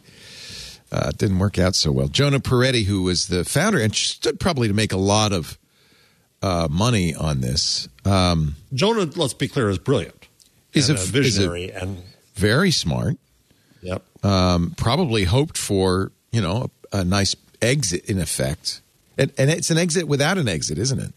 That's the, that was the other side of it, and probably one of the reasons it didn't do well is it wasn't really an IPO or a sale or a merger. It was just give us some money, and we're going to still run the place. Does it a sign that BuzzFeed's model is not good? No, I don't think so. I mean, but but so I, I, I, what it inspires in me, and we talked about this a little bit on Twig, is that I think we're seeing the last gasp, the last supernova of scale. Uh, and what what Peretti said is that is that we've got to we've got to ramp up together and do and do roll ups to compete with the big boys, even though they're tiny compared to the big boys, uh, Google and, and, and Facebook. Uh, you saw Vox and um, uh, Group Nine uh, merging, another effort saying scales it. Uh, you see the magazine companies are, you know, look at what happened to the Time Inc. and Meredith came together and then sold off a couple, and now they're just on the on the on the content factory floor for Barry Diller because uh, it's scale. So I think scale has been has just cheapened media to its extreme here. Scale allowed all kinds of new things to start. Scale created the mass market. Scale created uh, the advertising market, the consumer economy. But the internet ruined all of that, and they haven't realized it yet. And so I think that's what's happening here. Is that is that what I don't blame these guys. Jonah's brilliant. Uh, the management of both um, Vox and uh, Group Nine are brilliant, uh, but they're doing what they have to do with the present advertising market because they depend upon advertising. Yeah. It's always advertising, isn't it? it's always well. It's, it's happening in the subscription market too. Yeah. But that's you know what what benefit does Substack Scale really bring you if they don't use it to market across? What benefit does uh, Spotify bring you? Well, Spotify says we own all the podcasts, but hey, buy this one. Give Right. them a fortune. they don't own this one yet, yep. and I don't think yet is very a very optimistic way of putting that. uh, let's take a little break. When we come back, the most successful uh, mobile gaming year of all time. Kind of a remarkable year for mobile gaming. But first, word. Speaking of sponsors from UserWay, this is a sponsor. I almost feel like this is a public service announcement because I'm a big believer that the internet should be accessible. We have a lot of blind listeners who can't use your website because their screen reader just chokes on things like images that have no alt tags or weird navigation menus. You know where you really want those screen readers to work? On your shopping cart. You're leaving behind millions of people who would like to be your customers because they can't use your site. Now, I, I'm also sympathetic for anybody who runs websites. That's a challenge because I know I, you know, we thought, oh, what are we going to do? This is going to take a lot of extra development, uh, a lot of extra time. Along comes UserWay. This is a big, big, big break. Userway.org is amazing. Every website has to be accessible. The ADA requires it. UserWay is an incredible AI powered solution that automatically remediates and enforces the hundreds of web content accessibility guidelines. And it does it with one line of JavaScript. It could do more than an entire team of developers. Making your website accessible, I know, can be overwhelming, but UserWay's solutions make it simple, easy, and I really want to underscore this cost effective. It's much less than you'd think. Probably, I mean, it's less than we spend on web fonts every month. It's it's really affordable. Now, first thing to do, go to userway.org slash twit. They've got a free scanning tool. Run it. See if your site's ADA compliant. If it's not, now that's cause for concern. You're open to ADA related lawsuits. You're also leaving behind a lot of potential users. Userway's AI and machine learning solutions are used by more than 1 million websites, some of the biggest websites in the world Coca Cola, Disney, eBay, FedEx, Walmart, UNICEF. UNICEF uses UserWay to make its site accessible. And now UserWay is taking those best in class enterprise tools that are used by the big companies and making them available to small and medium sized businesses at a price small businesses can afford. Operating an accessible, compliant website just makes business sense. And if you do take off, you suddenly scale, UserWay can help you there too. I mean, if they can work for Disney, they can work for you. You'll automatically generate using uh, UserWay's computer vision the code for those image alts. It'll it can it's, it's it'll see the Golden Gate Bridge in an image as an example and say that's the Golden Gate Bridge. By the way, it gives you an easy way to add to that. That's the Golden Gate Bridge at Sunset with bicyclists or whatever you want to have it say. But it gets you the base level there. It gets you the basic description in there. It'll take those complex nav menus that are the bane of screen readers and make them accessible. All the pop ups will be accessible. All the forms, your shopping cart will be accessible. And you'll get a detailed report of all the violations that were fixed, plus an easy way to modify it to enhance it to improvement. UserWay completely platform agnostic, one line of JavaScript. It works almost everywhere on WordPress, Shopify, Wix, AEM, Sitecore, SharePoint. On many of these sites, it's just a plugin. Uh, uh, on any site, you can always add that line of JavaScript. It integrates seamlessly and it gets the job done. It's really kind of remarkable. Just ask Susan Bennett, the voice of Siri, what she thinks of UserWay. Hi, I'm Susan Bennett, the original voice of Siri. You won't hear me say something like this too often. I'm sorry, I don't understand what you're looking for. but every day. That's what the internet is like for millions of people with disabilities. UserWay fixes all of that with just one line of code. One line of code. It's kind of amazing. UserWay can make any website fully accessible, fully ADA compliant, and with UserWay, everyone who visits your site can browse seamlessly and customize it to fit their needs. This is how you could show your brand's commitment to the millions of people with disabilities. They want to use your site. Make it easy. Go to userway.org slash twit. 30% off right now on UserWay's AI-powered accessibility solution. UserWay, making the internet accessible for everyone. Visit userway.org slash twit today. We thank you, UserWay, for supporting this week in tech. Elon Musk, Person of the Year 2021. As Nice you pointed out, uh, Jeff's been on the been in these editorial boards making these decisions. You never did the Person of the Year for Time, did you? No, no, no. But I was I was at People when we had a picture of I don't know who it was, Tom Selleck or somebody, and the and the editor Pat Ryan, my mentor, couldn't figure out what to do as a cover billing. He was just another boring, good-looking celebrity, and she finally decided, let's call him the sexiest man alive, and that became an institution every year. Like, oh, they're going to decide who the sexiest man alive. Like it wasn't like it had any meaning whatsoever. It's just a cheap trick. And I realized that you know, Time used to. You, you find they put Hitler on as a man of the year. Okay, okay, okay. In But their- 1939, their goal was to sell magazines. That's no longer the case. I realized this after we talked about this last time. Yeah, because now don't sell Times magazines Magazine anymore. Is to troll. They want the attention that we're giving them right now. They did it to tr- time trolls. That's what this is about. If it works, And it worked. It worked. We're talking about it. Schmucks. We are. in uh, in 2006, it was us. by the way, you were the Person of the Year because of the Me, World Wide you. Web. You, the world is all about you now. That's talk about ridiculous. That's that run right there is ridiculous. Uh, 2011, it was the Protester. Uh, 20, 2005 was the Good Samaritans, the American Soldier, the Whistleblowers, but more often it's somebody. Uh, 2018, it was the Guardians and the War on Truth. what? So, you know, your point is well taken. This is just trolling. On the other hand, I think, and we talked about this on the radio show with Rod Pyle, who's our space expert, you can make a case that what Elon has done in many respects is, is world changing. I mean, SpaceX, what SpaceX is doing is mind boggling. They, they're, they're worlds ahead of not just Jeff Bezos, but of NASA, of the military industrial complex. Uh, electric That was vehicles. two years ago. Okay, maybe it wasn't 2021, but uh, I think Tim, the impact of Tesla can't be understated on the world of uh, vehicles.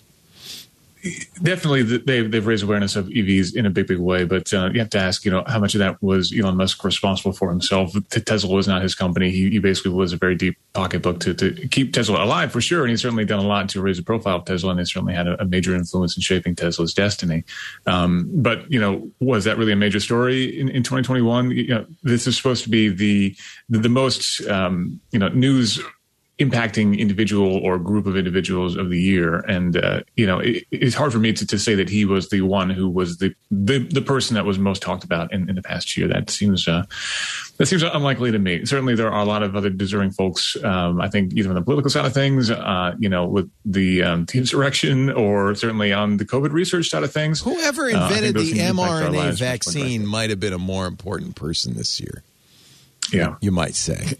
Yeah, in Well, fact, one I if, heard if was Elon the- was in the in the uh, on the headlines this year, it was almost invariably about his weird tweets. Yeah, yeah. It wasn't about anything he'd done. Can I can I ask the panel a question? Yes. What is Time magazine? There you go. Well, I- my I- I- son, I, let's I start I with listened for- Gutenberg, No, no. and we'll get there in about an hour. I, I listened for the last three minutes, and for the life of me, I still don't understand what, any of you Why are are we talking, talking about. about- Owen, Owen, when was the last time you bought, if ever, a physical magazine? What's a magazine? Is your next question? Well, uh, uh, this is a family show, so I mean, I've had a couple You don't magazines. say what it my day, was. right? No, but by the way, Uh, mag- if you're, magazines if you're comic books are publishing my girly jam. magazines, what the hell? Who's buying girly Yeah, magazines? yeah, yeah, yeah. Really? I mean, what is that business that's still around? I I, guess. I, I mean, I don't know. I still I go into bodegas. I see the top row with the black bag Yeah, over I the top. know. of They- stuff. somebody's It's still buying out there selling them. I guess- physical media, brother. Physical media. Some people still like tangible objects. You know, some people So like some people do not trust digital devices, and I think there's probably a pretty good, you know, if you have the Venn diagram of people who need that kind of content and people who are really distrustful of digital devices, there's probably some, some big, overlap. significant overlap. there. And like cyber, I'm get betting too, and have a lot of blockchain. I'm my mom, I, my dear mom, 88 years old, sent me a subscription to the New York Review of Books, which is, you know, so every, I think it's every week, I get this big tabloid sized paper. Is it monthly? It feels like it's all the time. By the time you get around to looking at it, it's a week. You know? and and it's a magazine about books. Like I mean, it's like paper on paper. It's meta paper. I love it. I actually, she's right. She knows I love books. Not buying a lot of books these days. Usually buy them in ebooks, but still, that's a book. You're reading it, uh, or audiobooks. But uh, anyway, she asked me, and she said, "Should I get you the New York Review of Books? Do you enjoy that?" And it broke my heart. But I had to say, "Mom, I just."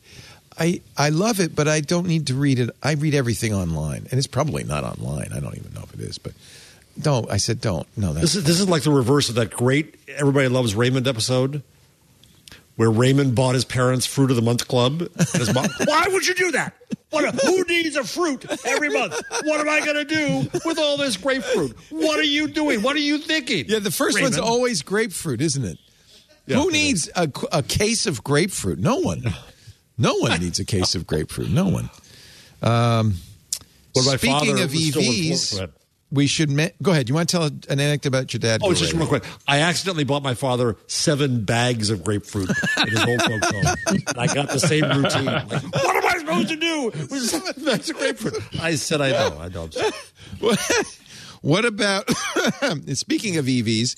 Uh, I think now I guess the Build Back Better bill is dead thanks to Joe Manchin. Um, but that was going to include a fairly hefty uh, incentive. The current EV incentive is seventy five hundred dollars, only available to car makers who have sold less than. Correct me if I'm wrong, Tim. Two hundred thousand units. So Right. Tesla's over. You can't get an EV credit for that. But I did get one for my Mustang Mach E. Uh, how how important is this to EV growth? These incentives? Uh, right now, it, it remains to be seen because there are such dramatic supply chain shortages that I don't really know that it's going to impact the economy that much. Um, but certainly, there were a lot of pricing decisions on these EVs made with the expectation that incentives were, were coming, um, and so these going away has a pretty significant impact. But um, you know. It, remains to be seen. We, we may see this come back again, and I hope we do. Um, you know, the incentive was going to get even stronger, especially for U.S. made uh, and union made EVs, uh, which was you know a, a controversial addition to the thing, but ultimately meant that a lot of people would get up to twelve hundred, excuse me, twelve thousand five hundred dollars off of a new EV, which would really substantially bridge the gap between a traditional gasoline powered car and an EV, and get a lot of people into these things. And I think ultimately that would be very good for the economy for the environment. Um, so I do hope that we see this come back, but um, but yeah, I'm not sure exactly what it's going to mean, given these things are so hard to find right now. Anyway. Yeah, it would not actually have covered the Mustang Mach E because it's made in Mexico. Right. So you would still get an incentive, uh, but you would not get the full twelve thousand five hundred. I think you would Yeah. lose uh, about forty five hundred off the top. Of I don't have a problem with that. Bringing auto manufacture back in the United States that creates jobs. Uh, part of the incentive was for union jobs. Again, I don't have a problem uh, with that. You get more money if the battery's made in the U.S. Again, that seems like a good idea. Um, I, I'm sure it makes a big difference in the purchase. It, I mean, if people feel like they're getting a nice big chunk of change, is it a tax credit or is it actual money? It's a tax. It's a tax credit. Yeah. But but it, it depends on um, some manufacturers and some dealerships were actually kind of taking that off of the lease price, for example. So it would be often factored into the price of the car. It depended, you know, on state incentives too, which would sometimes get factored in that way. Yeah. But it would definitely, you know, that's a significant amount of money on a car that's, you know, in the forty to fifty thousand dollar price range. You're talking about maybe a twenty percent discount, and, and that really would be enough to to encourage someone to go to an EV who might not have been thinking about it otherwise. Yeah. Yeah. And, and and I is it the case that it's a good thing to encourage EV? I mean, I'm not all. I, I am not in favor of just general subsidies for American industry for just because they're American. But uh, is it a good thing for the uh, environment, or the economy to have EV sales go up? Yeah, I definitely think it is. Uh, it's one of those things where right now we're still in such early stages. You know, EVs make up less than 2% of the, the U.S. overall car market at this point. Uh, and so we're still kind of in that unfortunate chicken the egg state where there aren't enough chargers to make people comfortable, um, but there aren't enough EVs out there to really make uh, the investment in a charging network worthwhile. So this was really, you know, it continues to be an attempt to, to kind of kickstart that industry to get more of these cars on the road to make it make more financial sense, to incentivize other companies to come in and build more chargers chargers, which will then encourage more people to buy more cars, which will mean more chargers, and everybody's happy at that point. So that, that's definitely good. And while you know you can, if you take the worst case scenario in terms of if you are charging your car based on electricity that comes from a coal burning old school power plant. Uh, at that point, the emissions are roughly the same as a gasoline powered car. So you can make the argument that it's actually maybe not helping things, but you can also, you have to look at this as kind of a transitional period. If we can get more people onto EVs, well, then there's more incentive for us to get more renewable power sources and more opportunities to, to get more green energy into more people's homes. Uh, and that just helps to kickstart that industry. So there's a lot of, of, carry on secondary, tertiary effects here, which I think are all very. And, and ultimately, this could be a bit of a, a handicap for those efforts. And there well, is Tim, money I'm, already in the infrastructure bill for the uh, charging network, right? I think it's a significant amount of money.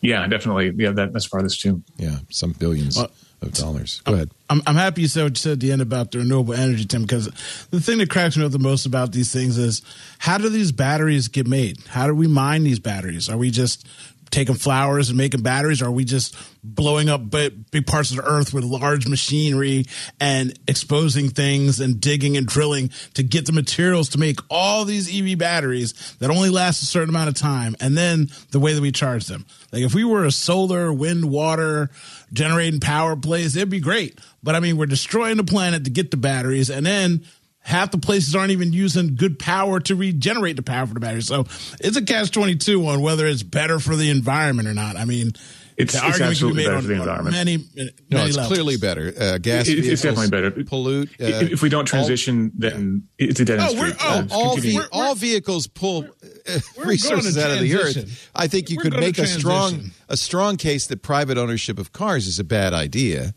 But as long mm. as hmm. you're going to have them, it's a lot better to make them electric vehicles than it is gas vehicles. By the way, there's a there's a lot of effort made to recycling these batteries. They're getting very good at that. So you're not always pulling uh, lithium out of the environment. Uh, to make these batteries. They're lasting a pretty long time, surprisingly long time. It feels like longer than we expected. And, and that's why I said what he said once, towards the end is what we want to, to work towards. The the the reusing of the materials that we're using and the way that we power those materials. That, that's really important too. So hopefully we do yeah, absolutely. Yeah. going forward. And there's this perception that you know having more EVs on the road means that in 10 years we're going to have a bunch of you know lead acid batteries sitting in landfills kind of dripping into the earth which is absolutely not true even after 10 years even if these battery packs are down to 80% capacity and they're not good enough for uh, powering a car anymore, they're still going to be incredibly valuable batteries, much more valuable than any component of a of a used car that we have right now is ten years old. So people are absolutely going to spend a lot of money researching ways to to get those batteries out. And it, some of them will be in industrial applications, working as you know industrial UPSs. Uh, but certainly, we, we've seen a lot of interesting research into how to basically break those batteries down, and as you said, Leo, extract those raw elements back out. Because if you have a, lithium ion battery pack that's ten years old and it's not good enough to power a car anymore, if you can compositionally break break that down, you can theoretically make a new battery out of those same raw elements and and start new without having to to go to those um, those really unfortunate parts of the world as you mentioned and do some unfortunate things in the environment to get those batteries. So those elements, once they're mined out, they can be reused, and, and in ten years we'll see some really interesting uh, recycling technology to to make this work. Yeah, I I feel like uh, it's not perfect. No, we're not saying it's perfect, but it's it's better than gas cars. Uh, I have solar panels, so I'm putting power back into the uh, the grid, uh, partly because I have EVs. Also, I have two big Tesla Powerwall batteries, which I it's my understanding are actually re- recycled Tesla batteries from cars that aren't sufficient for cars, but work fine to power my home. So I think it's partly it's jump starting this, right? It's yeah, it's not there yet, yeah. but jump starting it. Leo, can I ask a safe, I promise, but but fairly ignorant political question? Um, I would think that it would take one Republican to say, I can be Joe Manchin. I can have the whole world coming to my door begging me to vote for these things. If I just, you know, hold the temptation out, yeah, Trump's not going to like me. It's true. It doesn't have to be a Democrat, does it? No, you- you're in the center of power. You're the first or second most powerful person in Washington. Anybody who could, that swing, who could swing a vote is that Yeah. person. Yeah. So if Manchin it on- decides on- he doesn't want to do it, you could be one Republican. There's only one problem with that. Yeah, I know.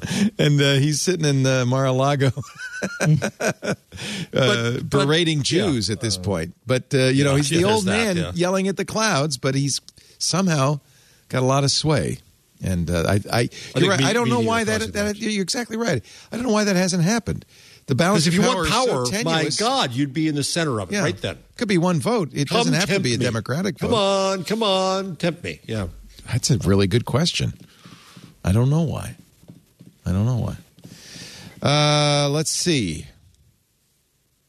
I think we've covered EVs. We had a number of stories. Oh, I was going to talk about mobile games. Holy moly. You want to be in a good business, make a mobile game.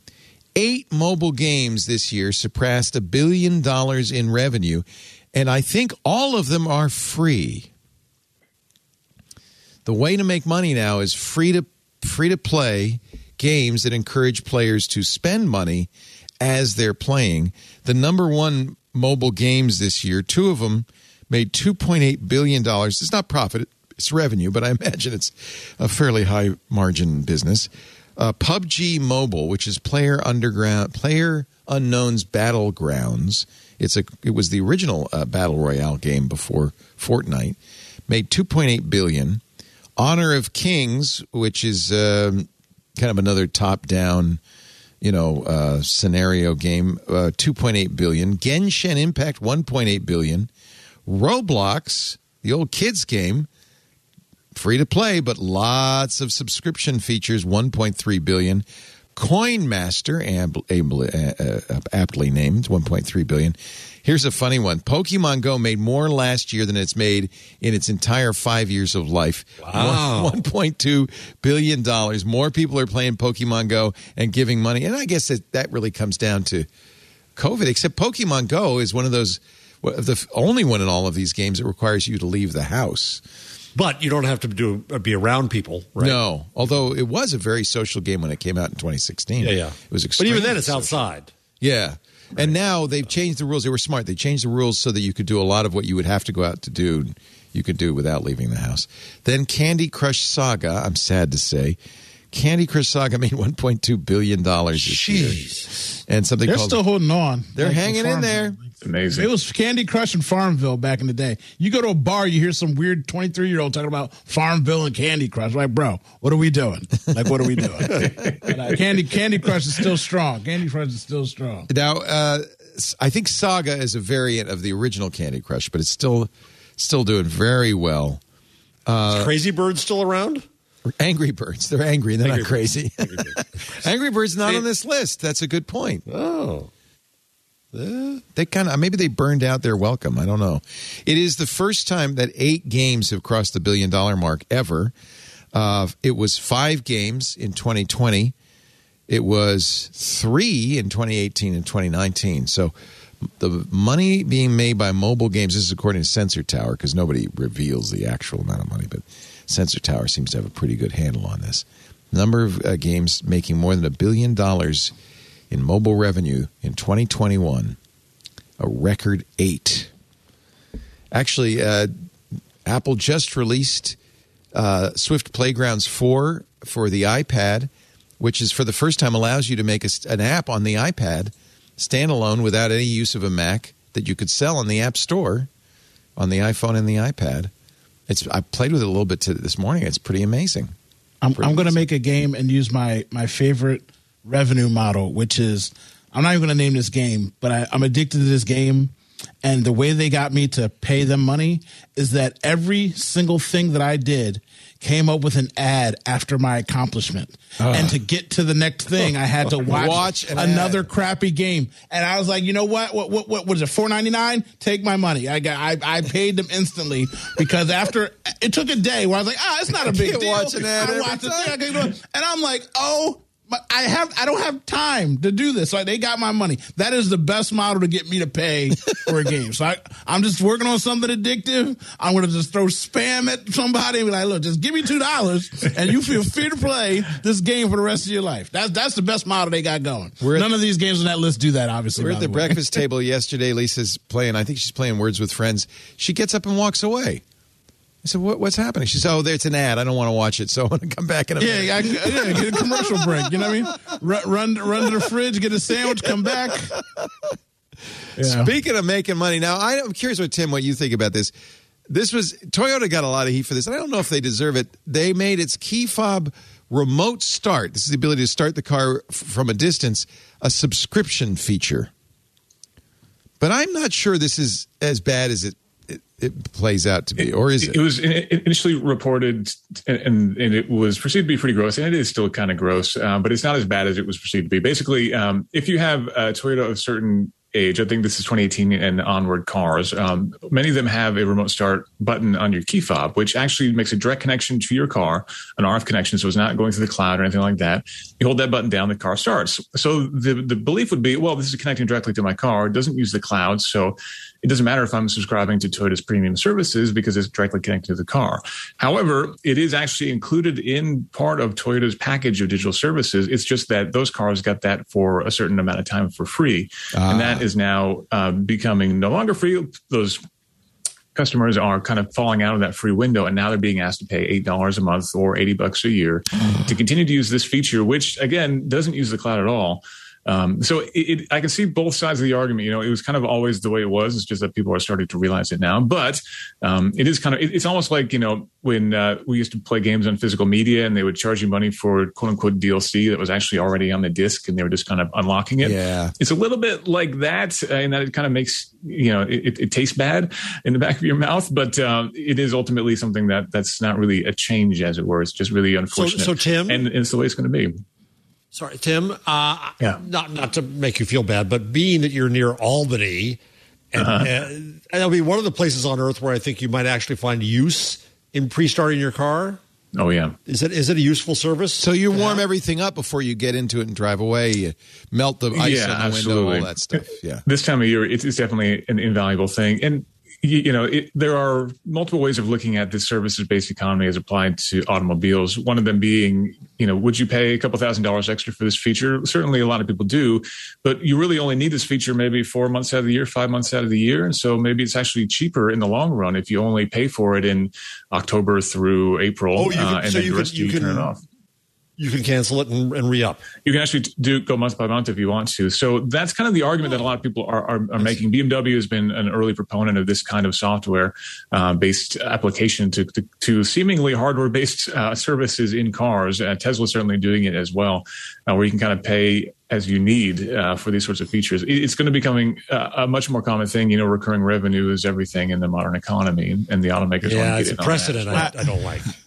I, I don't I don't like this at all. I don't like it at all. I don't like it at all. I don't like it at all. So I drive Hondas and I've driven them for a while. Now I pay uh like it ends up being like twelve dollars a month, but I pay for the year. But guess what? I can be in California and start my car, warm up my seats, turn on the defrost, and do what I need to do. That's what I'm paying for. I'm paying for that. Mm-hmm. And if I drive in a ditch, they send out a beacon and somebody comes to me if I'm unconscious and then come help me. That's what I pay for. You're going to charge somebody eight ninety nine for a physical connection that they've got to be visibly being able to see their car with the RF connection to, to do that. Guess what? Go to your local Best Buy car dealership guy, pay one ninety nine for a remote start on your car, and be done with it for the next ten years of your car's life or twenty. Wait a years. minute. You There's mean no like reason some to be third party solution.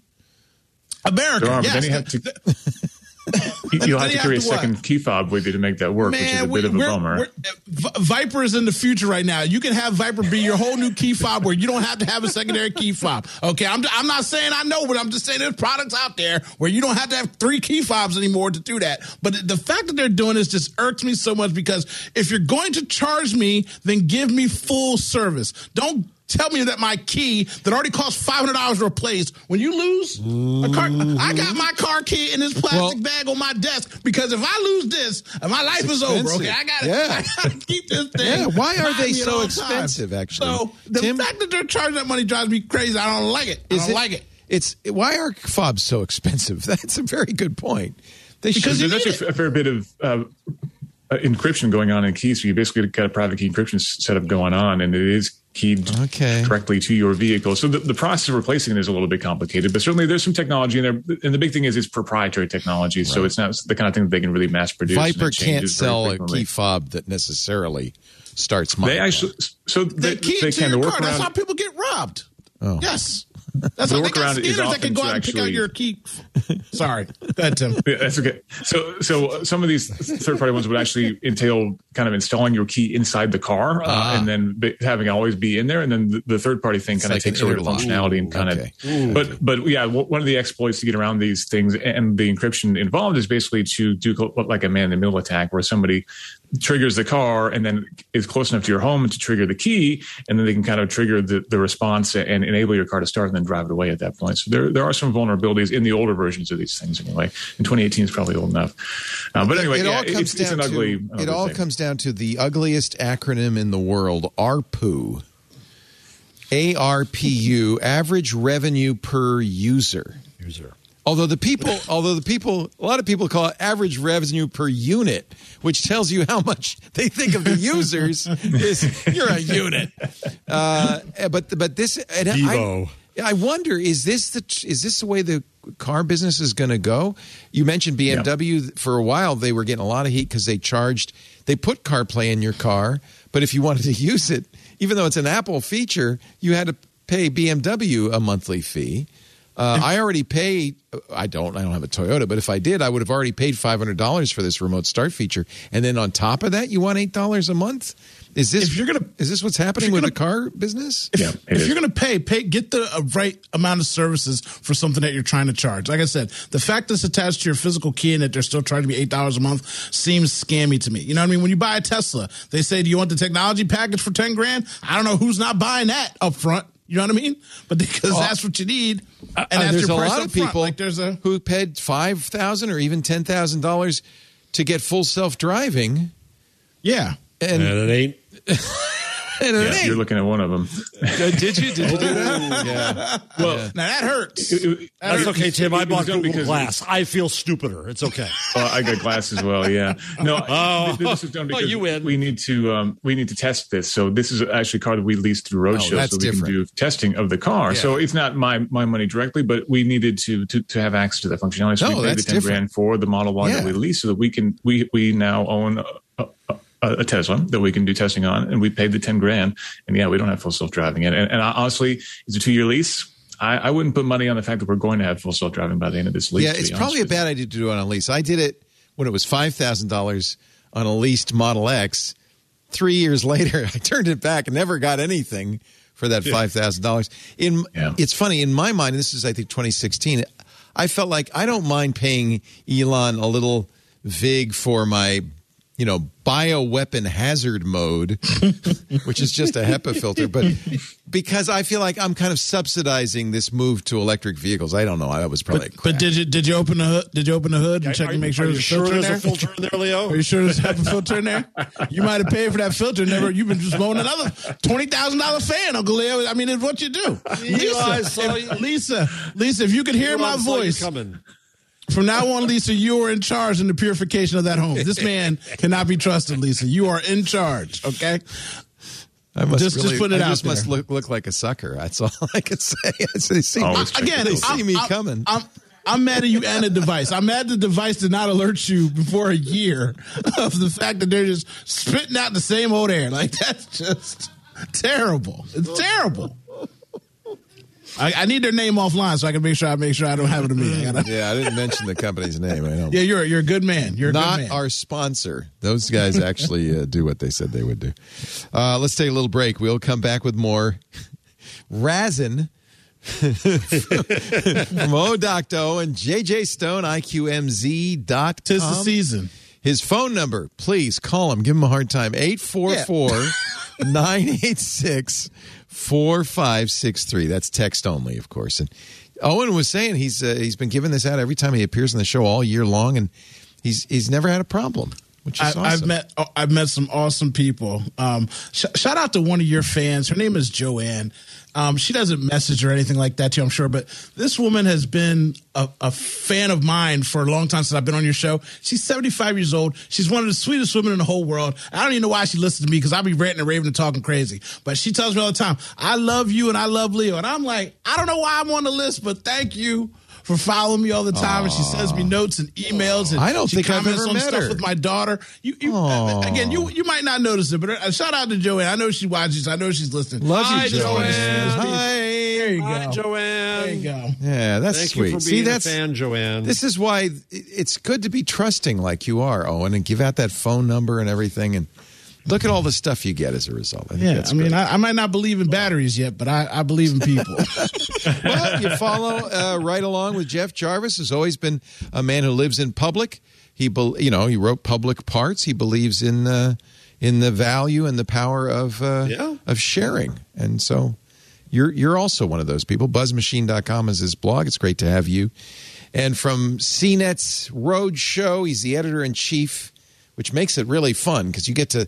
How, is, does, is that the only car CNET uh, leases, or do you have other vehicles as well? Uh, that's actually the first one we've ever leased. When Tesla nixed their PR department, they stopped really giving out cars to anybody but uh, you know You had to uh, buy it. some very Yeah. very favorable YouTubers, let's say. Uh, so uh, it got pretty hard to actually get access to cars. So we wanted to get the full ownership experience, and so we put the money down to make it happen. It's kind of what I've always done, not in anything that expensive. Because I don't, I mostly because I don't want to deal with PR departments. I just don't want to. I don't. It's a pain in the butt. They go, well, we didn't like that review. Uh, it's like, no, I'm just going to buy it, and then we don't have to think about it. Uh, but n- not cars. Although, wait a minute, I take it back. I bought a Mustang. I bought a Tesla. yeah, yeah. You bought you bought a Mustang. You bought Yeah. a Ford when they were a sponsor. You I did. I bought it because they were a sponsor, and we were talking about Ford Sync, and I wanted to Yep. be able to legitimately talk about it. Uh, I bought the Mach E because I wanted to talk about. I thought that was interesting. By the way, the Mach E, kind of peripheral story, but has been a huge success for Ford. They Yeah, are going to make two hundred thousand next year. Yeah, and they are, uh, of course, like a lot of cars, but uh, there's a huge back order if you want one, especially with the long range battery. And uh, yeah, as you said, they're, they're doubling production for next year, and uh, that's a really great success story. Kind of first Ford's first big EV. We've got the Lightning coming out next year, which should be a big story too. I'm really looking forward to that. I want that thing. That thing looks amazing. No, oh, Owen, you That thing want looks amazing. the Cybertruck. Man, look, I, I I'm not gonna lie. I did want a Cybertruck just because I wanted the little four wheel ATV that came with it. But that, that Ford Lightning, that Ford Lightning, that Ford Lightning, That's I mean, beautiful. That thing, that thing is legit. It's the, the utility. I'm not even I'm not even a, a man's man, but I tell you what, give me one of them things. I'm gonna be powering people's houses on the side, delivering couches, just going off into the woods. That thing looks amazing. I don't know though. You might like the Rivian with the built-in kitchen. Oh yeah, I saw, yeah, yeah. I'm already too big. The last thing I need is another place to eat food at. That's the last thing I need. You know what I mean, if, if, I'm trying to cut down on fast food. Last thing I need to do is have fast food on my back in my in my vehicle. You know what I mean? That's so I'm, I'm gonna skip that one. That's right. All right.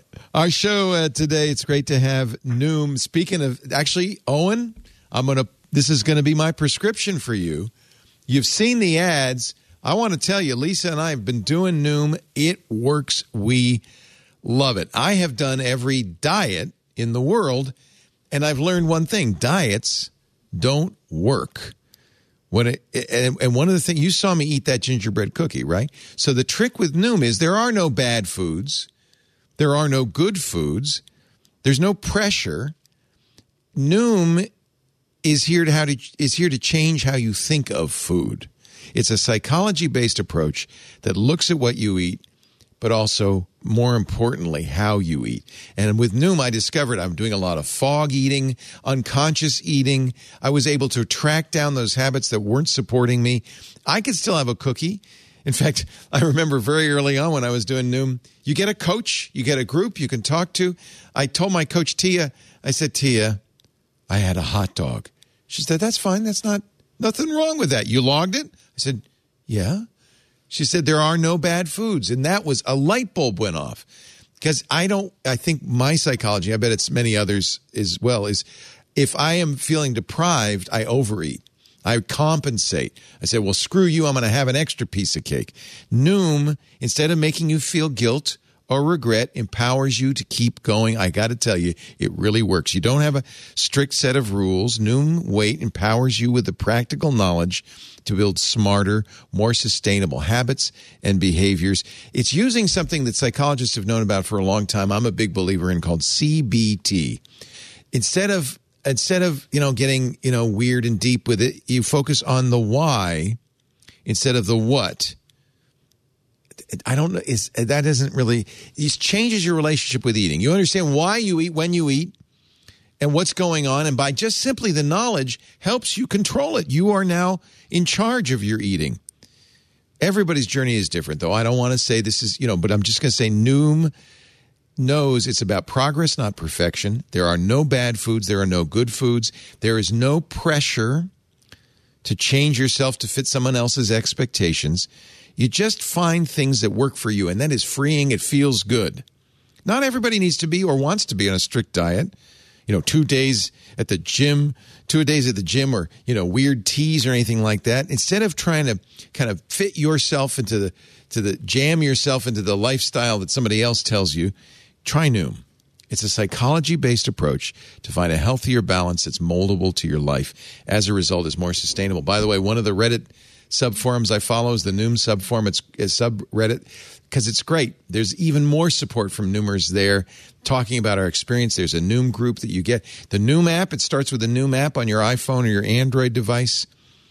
And I have to say, you know, I, I can have a cookie. I write it down. I put it in the Noom app and I write it down. And it, it helps me understand what I'm eating, when I'm eating, why I'm eating. And that helps me lose weight. You don't need rules to lose weight. You just need knowledge and wisdom you need empowerment so that you can build a smarter, more sustainable relationship with the food you eat. New habits. Noom's cognitive behavioral approach helps you better understand your relationship with food, how to be more mindful of your habits, gives you the knowledge and support you need for long lasting change. It all starts when you go to noom.com slash twit. Answer the questionnaire. It's by the way, that's a great onboarding process because it's it starts right there. You start thinking about you start thinking about it, your relationship with food.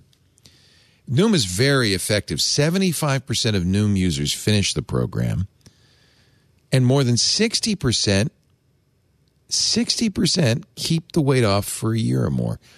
It really, really works. I feel like I it's changed my life. And Lisa will vouch for it too. She uh, it's amazing what she's done. With Noom, taking care of your health is empowering instead of stress inducing. Because you know what happens when you get stressed? You eat. so why did diet stress you out? It's crazy. No need to fear ruining the whole program with one off day. Believe me, I have. When we went to Mexico, I said to Lisa, "I'm not Nooming. I'm not Nooming." She said, "I'm Nooming." She did. She she Noomed the whole time, did her lessons, logged her food, got her exercise. She lost weight. so mad at her. I gained a little bit, but you know what? I was able to lose it right away because Noom got me back on track. All you need is a daily 10 minute check in. It's, by the way, this, that's the other thing. It's very, very, very easy. No grueling early mornings or huge chunks of your day spent doing stuff. It's simple, it's fast, it's a lifetime habit that will stay with you forever. Start building better habits for healthier, long term results. This is not a diet, this is the right way to learn about how you eat and make it work for you. Sign up for your trial at Noom, N O O M dot com slash twit. Noom dot com slash twit. Sign up for your trial. Uh, absolutely. Go- Can, go ahead. I'm going to Noom Uncle Leo because you've uh, heard I saw about you eating the cook. Yeah, yeah, I saw you eating the cookie, and then what was I doing? I, st- I had to get a snack too. See, so yeah, there's some psychological. It's effect. totally psychological. I had to get a cookie. Too. I just, you know, they talk Can't about cookie alone, so I got to. They talk about uh, the elephant and the rider. You're and you're trying to control an elephant by riding it. The elephant gonna do what it wants to do. So, so you have to learn how to work with the elephant. it really works. I don't know. It's hard to describe. You got to do it. It's fun. You're gonna love it. Noom. Education is the key. That is the trick. Noom. Uh, big, big, big believer in this. We really, in fact, uh, we started doing that uh, beginning of this year I think in March, something like that, maybe January, March. I started doing it. Lisa said, I'll keep you company because she was going to be a supportive wife. She did. She looks great. But then she kind of fell in love with it. And she, you know, she's lost, she didn't need, need to lose a lot, but she's at her lowest weight that I've ever known her. and sustaining it, and she's very, very happy about that. Uh, she's always been slim. Me, on the other hand, I've always battled with my weight, and it's just a really nice way to kind of handle that for my health and for my long term uh, goals. I just, I'm really, really, really happy with it. But uh, over over the year, it's just been, uh, it's been great. This one, you clearly you put in Jeff Jarvis. The words Yann LeCun just tells me everything. He's a professor at your school, right? Oh, he's at NYU. Are you there, Jeff? I, no, I didn't put this in. Oh, chief AI scientist at Facebook. Oh, I did put it in. Yes, you're right. I put it in. yeah, you got me. You got me. I, Just I know. Say, I know. say dog, and I, I know, know it. your Yann style. LeCun, I didn't Yann know from. The dog, I know from. uh, Turing Award laureate from the ACM. His tweet World models, intuitive physics, planning, problem solving, discrete search for solutions, continuous optimization of control parameters. Dogs managed to do this with 2 billion neurons. Why debate human level AI when we can't approach dog level intelligence yet? And he posts this video of a human and a dog. The dog is helping. a good boy. You guys show the uh, video, John. Are you not? Oh, uh, we are. Oh, I'm not seeing. I'm not seeing it because I'm not seeing the. So this the human's putting what tires up, Tires. and then the dog's dog wants to help. wants to help. So he's he's sorting the tires. He's figuring out how to carry four at once. Oh, which my is a, Which is a challenge. But So you know what? Is, is rearranging the tires to Oh my figure it out. He figures it out bit by bit. Well, you'll see. Yes, he does. Oh. I- spoiler: he does. Oh my God! He Figures out. Well, that works. Okay. Well, I got one more tire to deal with. Let me see. I don't here. think I could figure this out. No. This Especially is- when you had to use your teeth. oh, nope, didn't quite work. Mm, He's actually solved the problem of how to pick up one tire and move all four at the same time. we need We don't dog deserve AI. dogs. No, we don't we do deserve not. We dogs. definitely Do- dogs are the best pets in the world. Wait a minute, I have to watch that again. That's crazy. you know that, have, have you seen that little like the little um like they almost look like uh buzzers that they have and you put a word on there and it like the dog hits and says treat outdoors whatever Oh, oh, that one's like great on TikTok. Yeah. man they, i've seen somebody with like 37 buttons and the dog's literally writing essays every morning like hey let's go for a 15 minute walk and i'm gonna take a bath and you know susie came by earlier right i'm like what the dog knows what I all don't trust that buttons if it's on TikTok. But this is Oh no no Bunny Bunny the talking dog.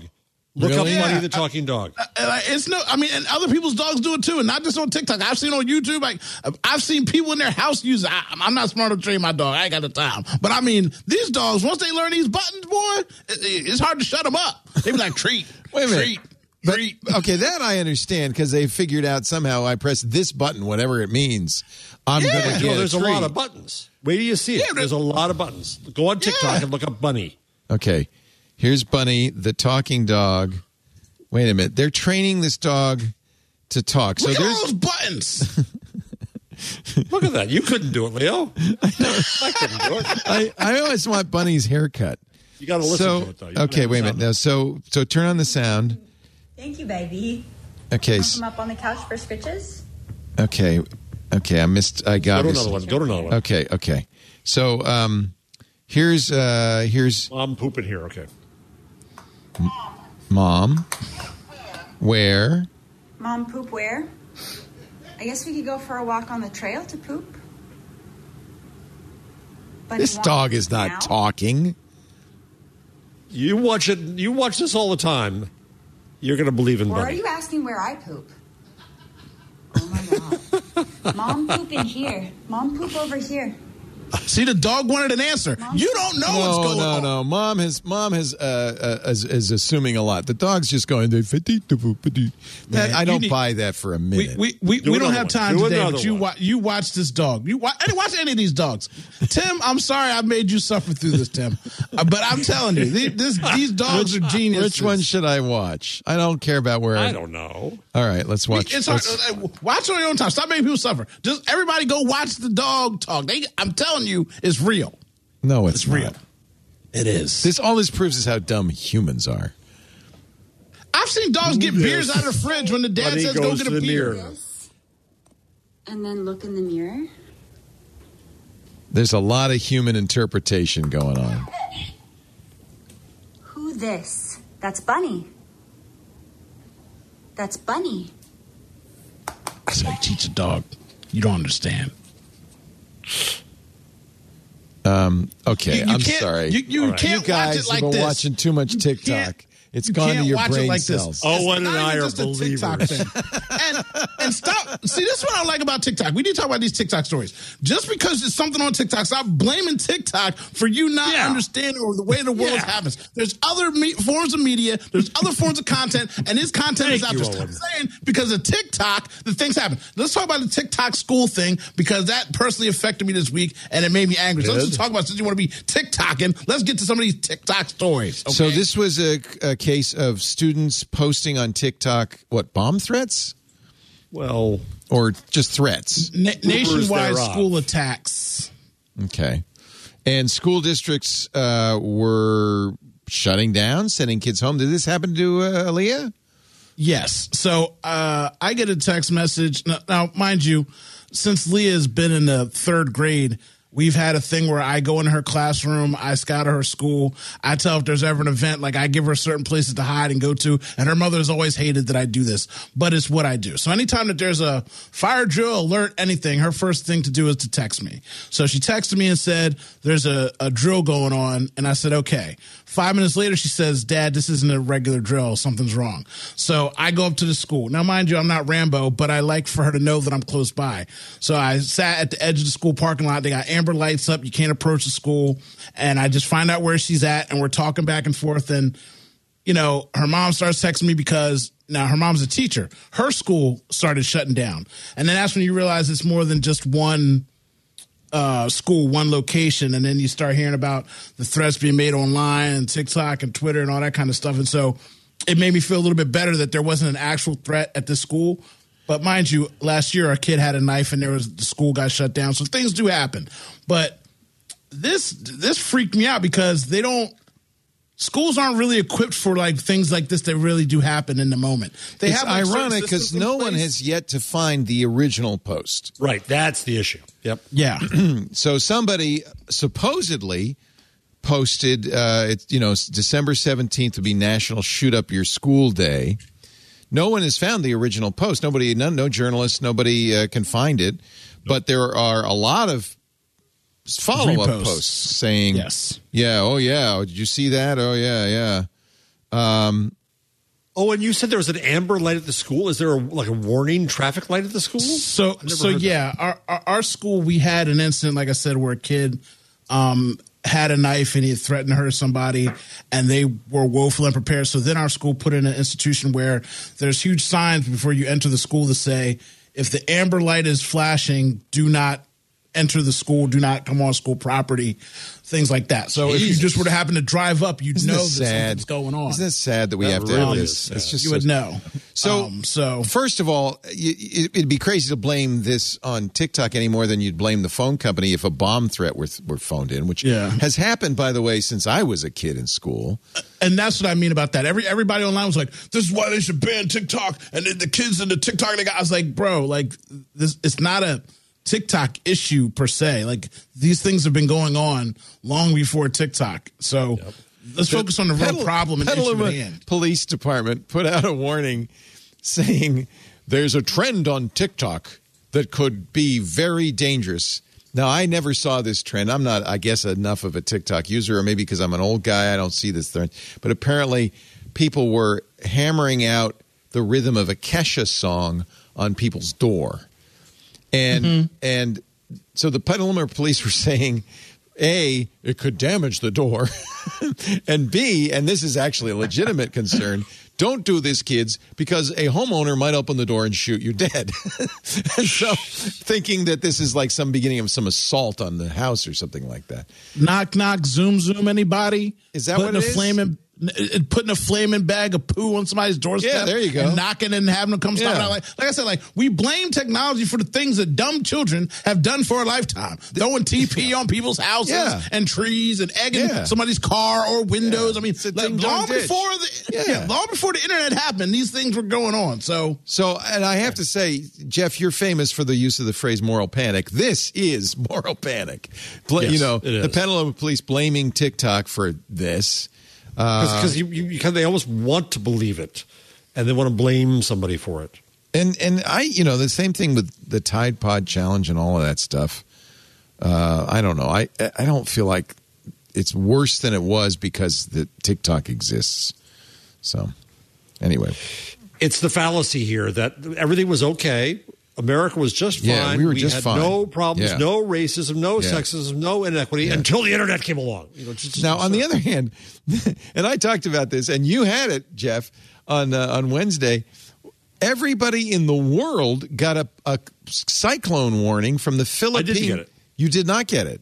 no, I didn't get it. Yeah. Oh, I thought everybody. I certainly on Reddit, everybody said I got it all over the world. A public storm warning for a storm going to hitting the Philippines. uh, from the Philippines uh, air, what is it, air and space? Uh, you know, the weather weather group. Um, I never heard anything from Google, but I sure did hear on Reddit a lot of people saying, "I'm in Germany, I got it. I'm in New Jersey, I'm in the UK." Uh, I saw it when I got up, and I thought, "This is weird. Are we getting a big storm?" So that's just a, a strange feature of our modern world that we're all interconnected somehow. alert, alert. Alert, alert. Um, I guess we haven't done any Facebook stories, Jeff. Do you want to? Do you want to? Should we delve in? Uh, what's here? What's here? Well, the big, I think the big one. Uh, actually, maybe it's not even here. Look, did we miss it? Did I somehow miss it? The big one is that Facebook had to, or should I call it Meta or Facebook? oh, Facebook.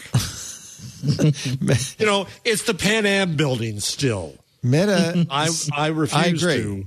The for, I'm going to call it from now on the company formerly known as Facebook says 50,000 Facebook users may have been spied upon by private surveillance firms, seven surveillance for hire firms. They have now banned them from the Meta platforms. They say the firms carried out a combination of reconnaissance, engagement, and exploitation. Define spied upon. Well, I More- it's not my phrase; it's. Meta's phrase. Uh, Cobwebs Technology, just- Cognyte, Black Cube, Bla- Bluehawk, BellTroX, Cytrox, and an unknown Chinese entity. Four of them located in Israel, one in India, one in North Macedonia, one in China. Uh, they all denied it, of course. Um, Meta said the seven firms carried out a combination of reconnaissance, engagement, and exploitation. Some carried out all three, while others focused on one or two. 1,500 accounts linked to the seven firms have been removed from Meta platforms. They targeted journalists and human rights activists in over 100 countries. Created fake accounts, befriended targets, used hacking methods to acquire information. I guess, you know, if Facebook's the internet, this stuff happens on the internet all the time. But it does feel like I, I still Facebook- want to know what what they what was their goal? What did they do? What, what was the what was the risk? I'm not saying it's not there. I'm not saying it's not real. But it just it's it's it's, it's rather amorphous as, as stated. The global surveillance for hire industry, this is from Meta's post, targets people across the internet to collect intelligence, manipulate them into revealing information, and compromise their device uh, and accounts. All right, that's the closest it's gotten to harm. It's like Pegasus. Um, you know, what is what is Facebook's obligation to protect you? I mean, part of the problem is that Facebook is uniquely positioned to let bad guys into your life. Uh, you know, we all get emails. I just got an email this morning, uh, and I'm so excited saying I, uh, I have 14 million dollars in a bank account in Nigeria just waiting for me. But that's an email; it's easy to ignore. Facebook somehow you feel like uh, friends and family they're letting them in to your life. Do they have Let's a higher rewind to, to responsibility? Owen a minute ago saying this has gone on for ages. I got a physical letter from somebody saying that uh, there's a Jarvis who died in Canada with six million dollars, and all you have to do is sign a piece of paper. Physical letter. And Chain and- letters. I remember chain letters. Yeah, right, right. Oh man, Good stuff. Good good old time. So Facebook doesn't too have a responsibility to. s- Oh, I, yeah, I think it. I think it does. Uh, but this is what I've, I've, you know, I, I think that, that Facebook should make a, a warrant, a covenant with its users to say this is what we will do for you, and then and then stick up to it. But they're afraid of doing that because every time they don't, every time they mess up, every time they, you know, forget one, then they're not going to. The, Um, the good news is Facebook w- did say something about it and said "We- this is Yeah. what we've done about it. This was on Thursday, but f- they say nearly fifty thousand journalists and activists were targeted in over hundred countries. I mean, this is to me, this is just the other arm of Pegasus. This is Yeah. one more way that we can uh, uh, get at uh, the you know journalists and activists, people we don't want to have anything to do with. You know. I'm sure we'll all get a free year of credit monitoring and everything will be just so important. so important. Melania Trump getting into the NFT biz. Uh, the good news is this is NFTs meant to inspire and earn cash. And it talks.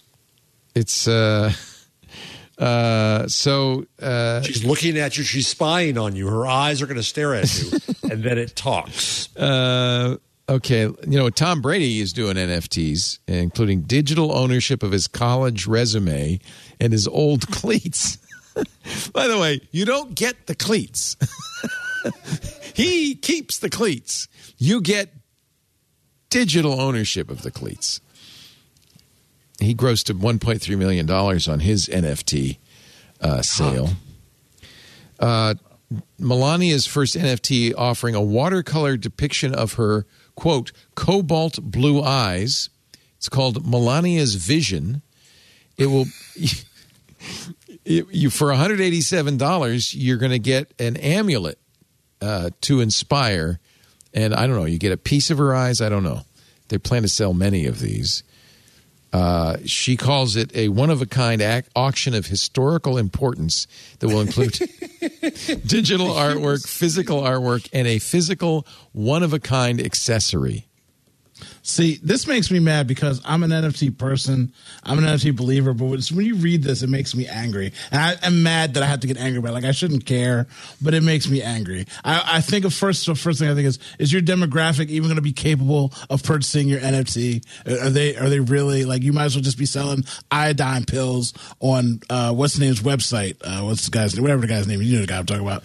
I, I just. the pillow guy mike mike Yeah, pillow pill- pill- yeah, my pillow guy. Like, I feel like you should be get send out feathers, like physical feathers. People like who's who's really buying NFTs from her with her amulet eyes.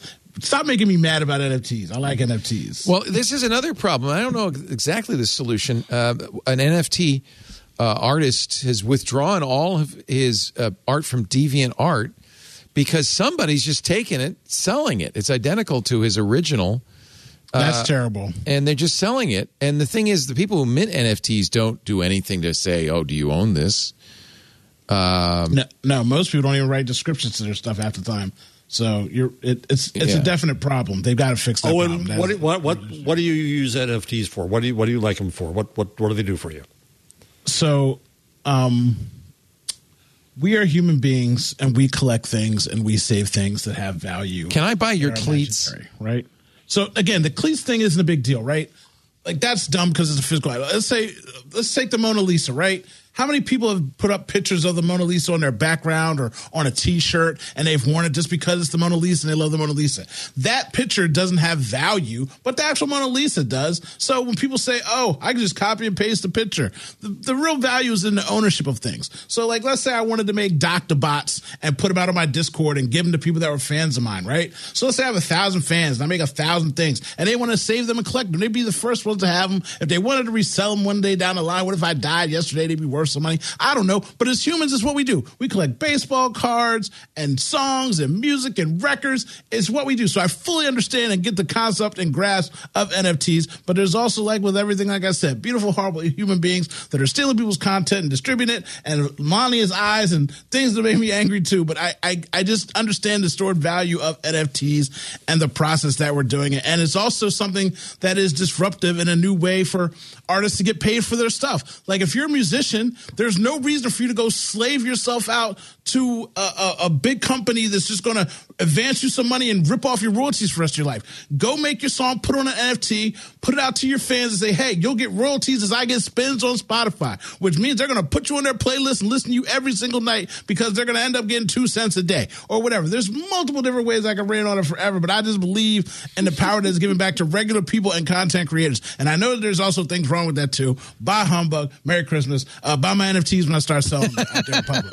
'Cause right now, right, right, right now, I do all my stuff in public. I, I've made some good money flipping some NFTs, and I just believe in the process. That's all I'm saying. But I know that I know that there's also a problem. So I know there's also a problem. Radio Shack went bankrupt in 2015, right? They closed all the stores, which is a shame because in a lot of towns that was the only place you could get, you know, components. And then, of course, the Battery Club.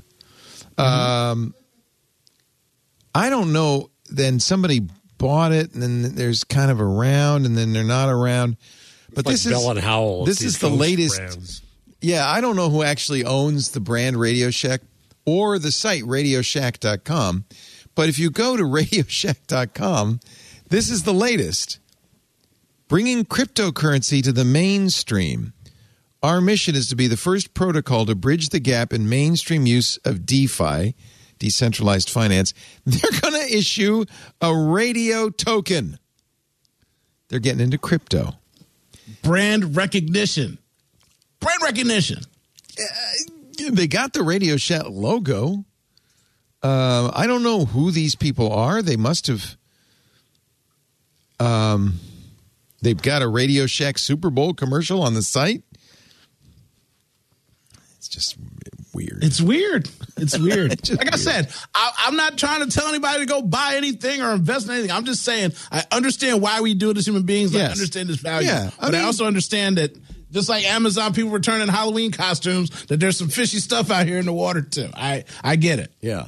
I mean, and you you you nailed it. I mean, why do we collect baseball cards? They have no intrinsic value, or bottle caps, or you know, Yeah. beanie babies. They don't have any intrinsic value. Yeah, you, you, you hang on to them because you love them, and then hopefully one day a billionaire says, "I want to buy my childhood back," and he's willing to pay you a million for it. You know, or or you know, you, you go up in your grandmother's attic and you find a plate from World War Three that there's only two left in the world, and now it's worth something. You know, I mean, I'm Why do you think eh. people watch Antique Roadshow? Because they, Oh, man. they figure somewhere in the attic, I got something. Well, that's, that's my be favorite worth thing. No, my wife cleans everything out. We have nothing of value left. It's oh, all man, gone. she's mortgaging your future. Anything here.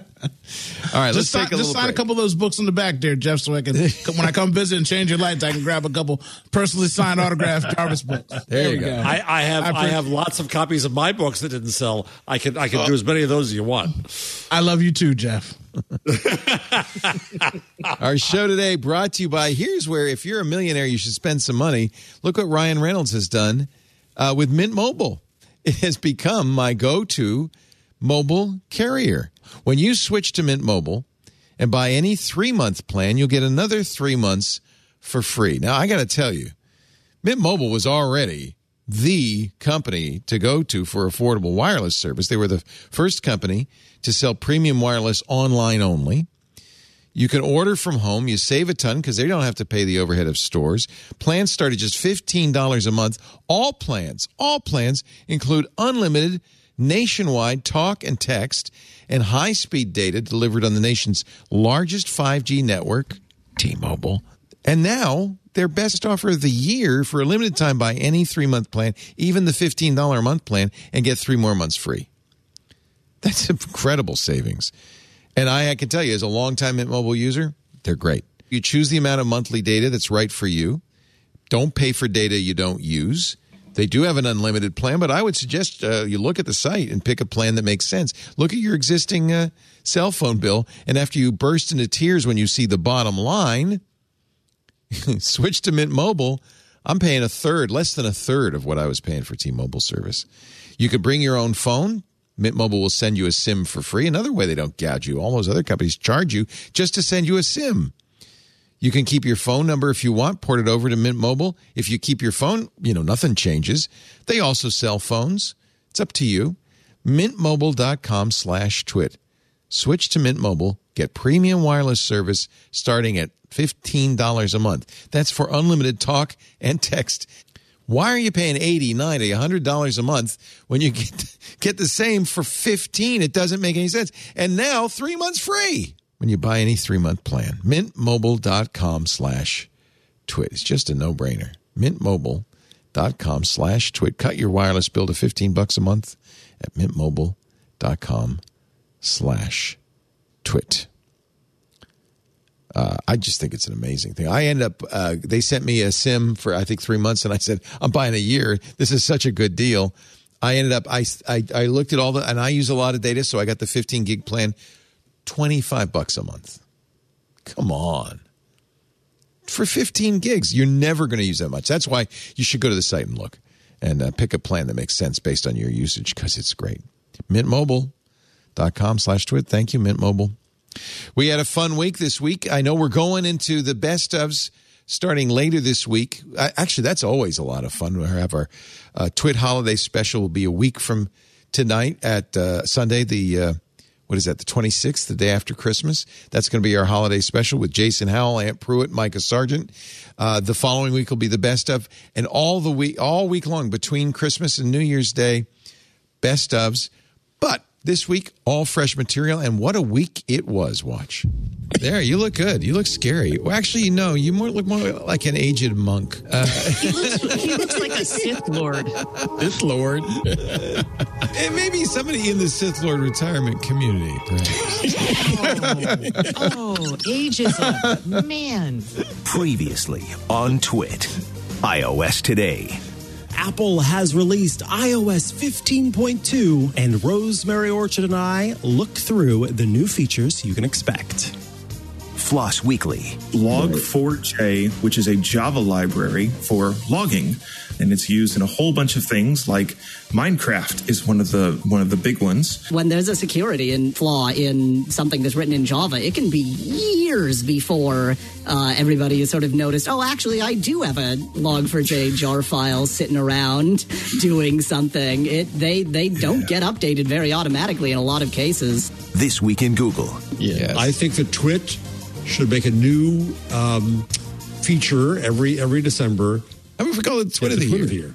Yeah, there, there you go. Our yes. Twit of the Year this year, Ant Pruitt. Oh, I'd like to present you with the official Twit of the Year award. It is Ooh. this uh, lovely. I don't know. Golden Deer. Golden Deer Award. Twit. Uh, can I have the receipt for that?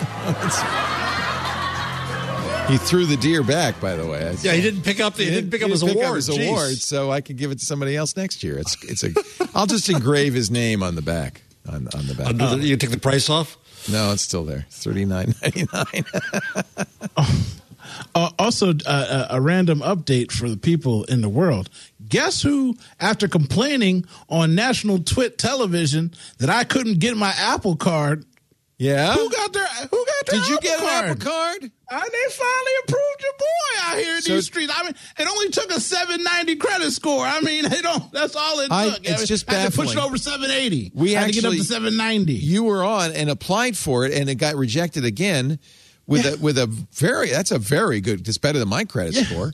Uh, and, and, and and we never could figure it out. So did they send you a letter saying we're sorry, or just suddenly it worked? No, no. I, I just I've been on my random. I apply every couple months because I was buying.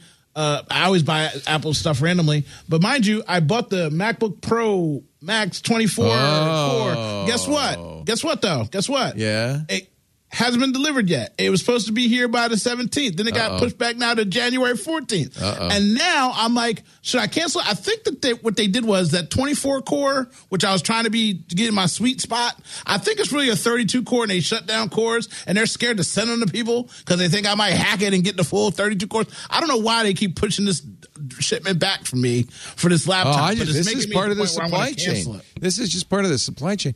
Did we I order? Uh, did we order one for um, uh, Anthony? And what is the delivery date? Because uh, so this we ordered. I ordered one for Anthony, our uh, our head editor and graphics guy, the day it came out, and it was going to be delivered December seventeenth. No, no, it was going to be delivered uh, back in November. It was like November fifth. In fact, I got a notice saying FedEx can't find you, So we're sending it back on November 5th. What? I know. I called Apple. I said, What do you mean? We get FedEx deliveries every day at this address. Of course, FedEx can find us. Apple said it's too late. They returned it. We're, we're crediting a refund. So I didn't get the money back. But then I, we turned around, we ordered it, and it was going to be like Christmas. When it- when is it now? Do you know, John? When we ordered it in mid November, it was six to eight weeks, and now it says uh, January 18th is the soonest. Yeah. So this is Yeah, is mine keeps pushing back. So I'm yeah. upset. Welcome to the club. This is just what it is. Uh, if you order one now, it'll say it says Valentine's Day. Yeah. And my, my well, mine's pushed back now to the end of January. But at this point, I'm like, I might as well hold on and wait and buy a Mac uh, Pro desktop or whatever comes out. By the time I get it, they're going to be announcing new stuff. You know I'm going to have that will FOMO. be. I bet you that will be that they'll have a Mac Pro or an iMac Pro. Yeah. Uh, or at least they'll announce it. So, but yeah, I got approved. They got they got me. All I had to do was come on Twit and complain, and then somebody no, saw it. uh, said, they saw you buy a laptop. give him They his said we should give this guy his three percent. That's what it is. And I've been, I I don't spend a lot of money. They don't. They should have been gave me that dang thing. so weird. Is weird. Yeah, super weird. Yeah, and it, even stranger that it turned around because you didn't do anything differently. You should have No. been accepted I mean, previously. I mean, my score went up like a little bit, but I mean, like again, like once you're over it's seven hundred, I'm like. I think it's usage. It's a lot of factors. It's Goldman Sachs, by the way, that does this. Yeah. yeah. Well, I'm sorry that. Yeah, I'm glad to hear you got it. Actually. yeah, I'm I'm, I'm in the community now. I got I got I got my Apple Card NFT. You know what I mean? I got in the club, baby. I got my Apple NFT. You know what I'm saying? Yeah, getting three percent royalties on everything I buy. People don't believe in NFTs. They don't understand. You don't get it. The I- my plan to get rich is to uh, is to use the Homeland Security bug bounty. Actually, I'm being sarcastic. Department of Homeland Security. Remember, bug bounties are a very good way for companies to make sure that if somebody finds a security flaw, they tell you instead of I don't know telling the NSO group and selling it to some you know uh, nation state to attack people's devices. DHS wants to get people, hackers, to submit uh, flaws directly to DHS so they can fix them. So they've got a bug bounty program. But guys, uh, it's called Hack DHS, and the bug bounty. Now remember, companies like the NSO Group are paying millions. Apple's paying fifty thousand, sixty thousand, hundred thousand. The DHS is going to give you five hundred dollars to, to five thousand dollars for each flaw, depending on the gravity of the vulnerability. I, make, I make more money than that snitch to the IRS. No, it seems like it seems like they maybe could increase the amount of that. I don't know. I'm glad that they're doing something. There was a hack the Pentagon uh, event. I think it was under our friend Matt Cutts's uh, aegis at the United States Digital Service. They found 140 unidentified vulnerabilities. 140 uh, on the department's websites. Pentagon uh, success prompted congressional lawmakers to do the same at other federal agencies, including the State Department. Um, but uh, I don't know. I, maybe that's plenty. I just the the bad guys I know, five hundred bucks. I think the IRS pays you like a thousand dollars to start when you snitch on people. I think it's like a thousand, fifteen hundred. Seems kinda low. I mean, so I mean, this seems low. Seems By the low. way, if you don't know Uh, about Owen, that, you Owen, fi- you're not going to come to my house. I don't trust you. I'm, I'm worried. Look, I, I'm not. I'm not doing it. I'm just saying. There's people out on the internet flashing money, and then other people report those people, and then the IRS shows up and say, "How'd you get all this money on YouTube?" I'm just saying, Mr. Beast, watch out. That's all I'm saying. You know what I mean, somebody out there report me, and it's more than 500 bucks. So that's why they're doing it. Actually, uh, the president did sign an executive order, or will sign an executive order, to move 17 agencies, 17 government services online, including this is a big change, allowing you to apply for a passport online. Whoa, at last. Finally. Yeah, that's great. Yeah. Filing taxes, applying for Social Security benefits, waiting in TSA lines. Wait a minute. You can't do that online. uh, Uh, but- my, my avatar is going to wait for me. Uh, thank you very much. Yeah. uh, 30 specific updates they need to make, uh, according to this executive order, including allowing Americans to renew passports. Oh, renew passports online. Yeah, it would be a little weird to actually get your first passport. I guess They have to so. Look at you and say, yes, yeah, you go to the post office to do it, right? And they look at you and your which is documents. fairly new, actually, because you used to have to go to the state, you know, to State the, Department. Yeah. Yeah. So you can renew online, though. That's good. Uh, disaster victims will be able to submit photos of damage via their mobile phones. That's good. Smart. Good. Um, all of these actions are near term in nature, according to the Deputy Man- Director of Management at the OMB, and they will generally be completed in the months, the coming months, within one year.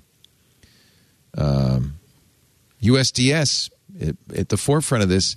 Matt Cutts, our friend Matt Cutts, is no longer administrator there. He retired, but uh, the United States Digital, Digital Service, which was created to get Silicon Valley to come help with the Obamacare site, the ACA site, um, now is uh, doing stuff for all. They did the Veterans Administration and stuff.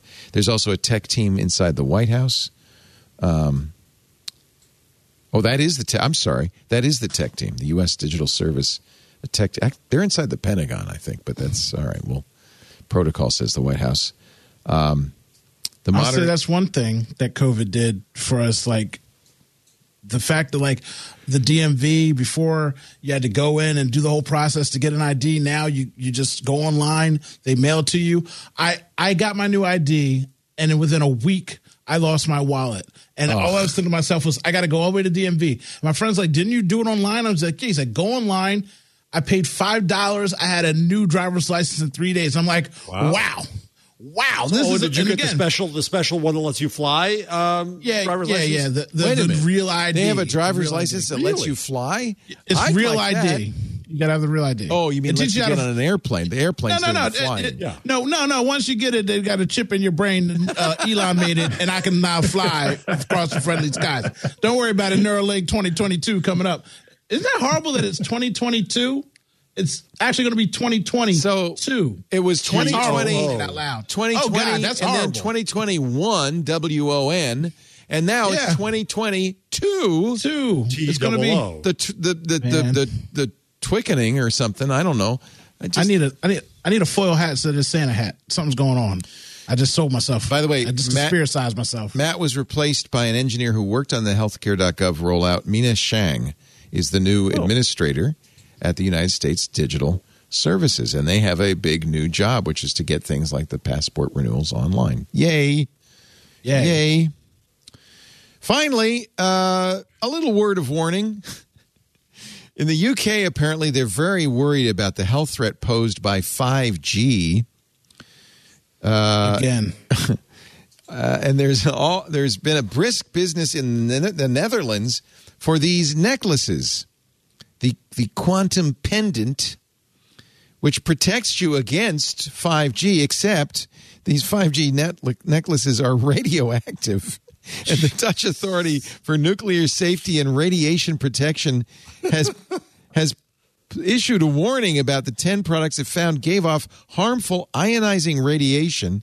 By the way, This is where moral panic gets you. Right? It's, it's going to be so radioactive. people are constantly saying Calm your down. cell phone's going to kill you, and. I always say, no, no, it's non-ionizing radiation, which means, as far as we know, it's harmless to human cells. So, what do you buy? A necklace with ionizing radiation to protect you from non. By the way, does it do anything to the 5G? No, of course not. Does it actually do anything? No. It just kills you. The necklace. Uh, the products identified included an energy armor sleeping mask, bracelet, and necklace. A bracelet for children.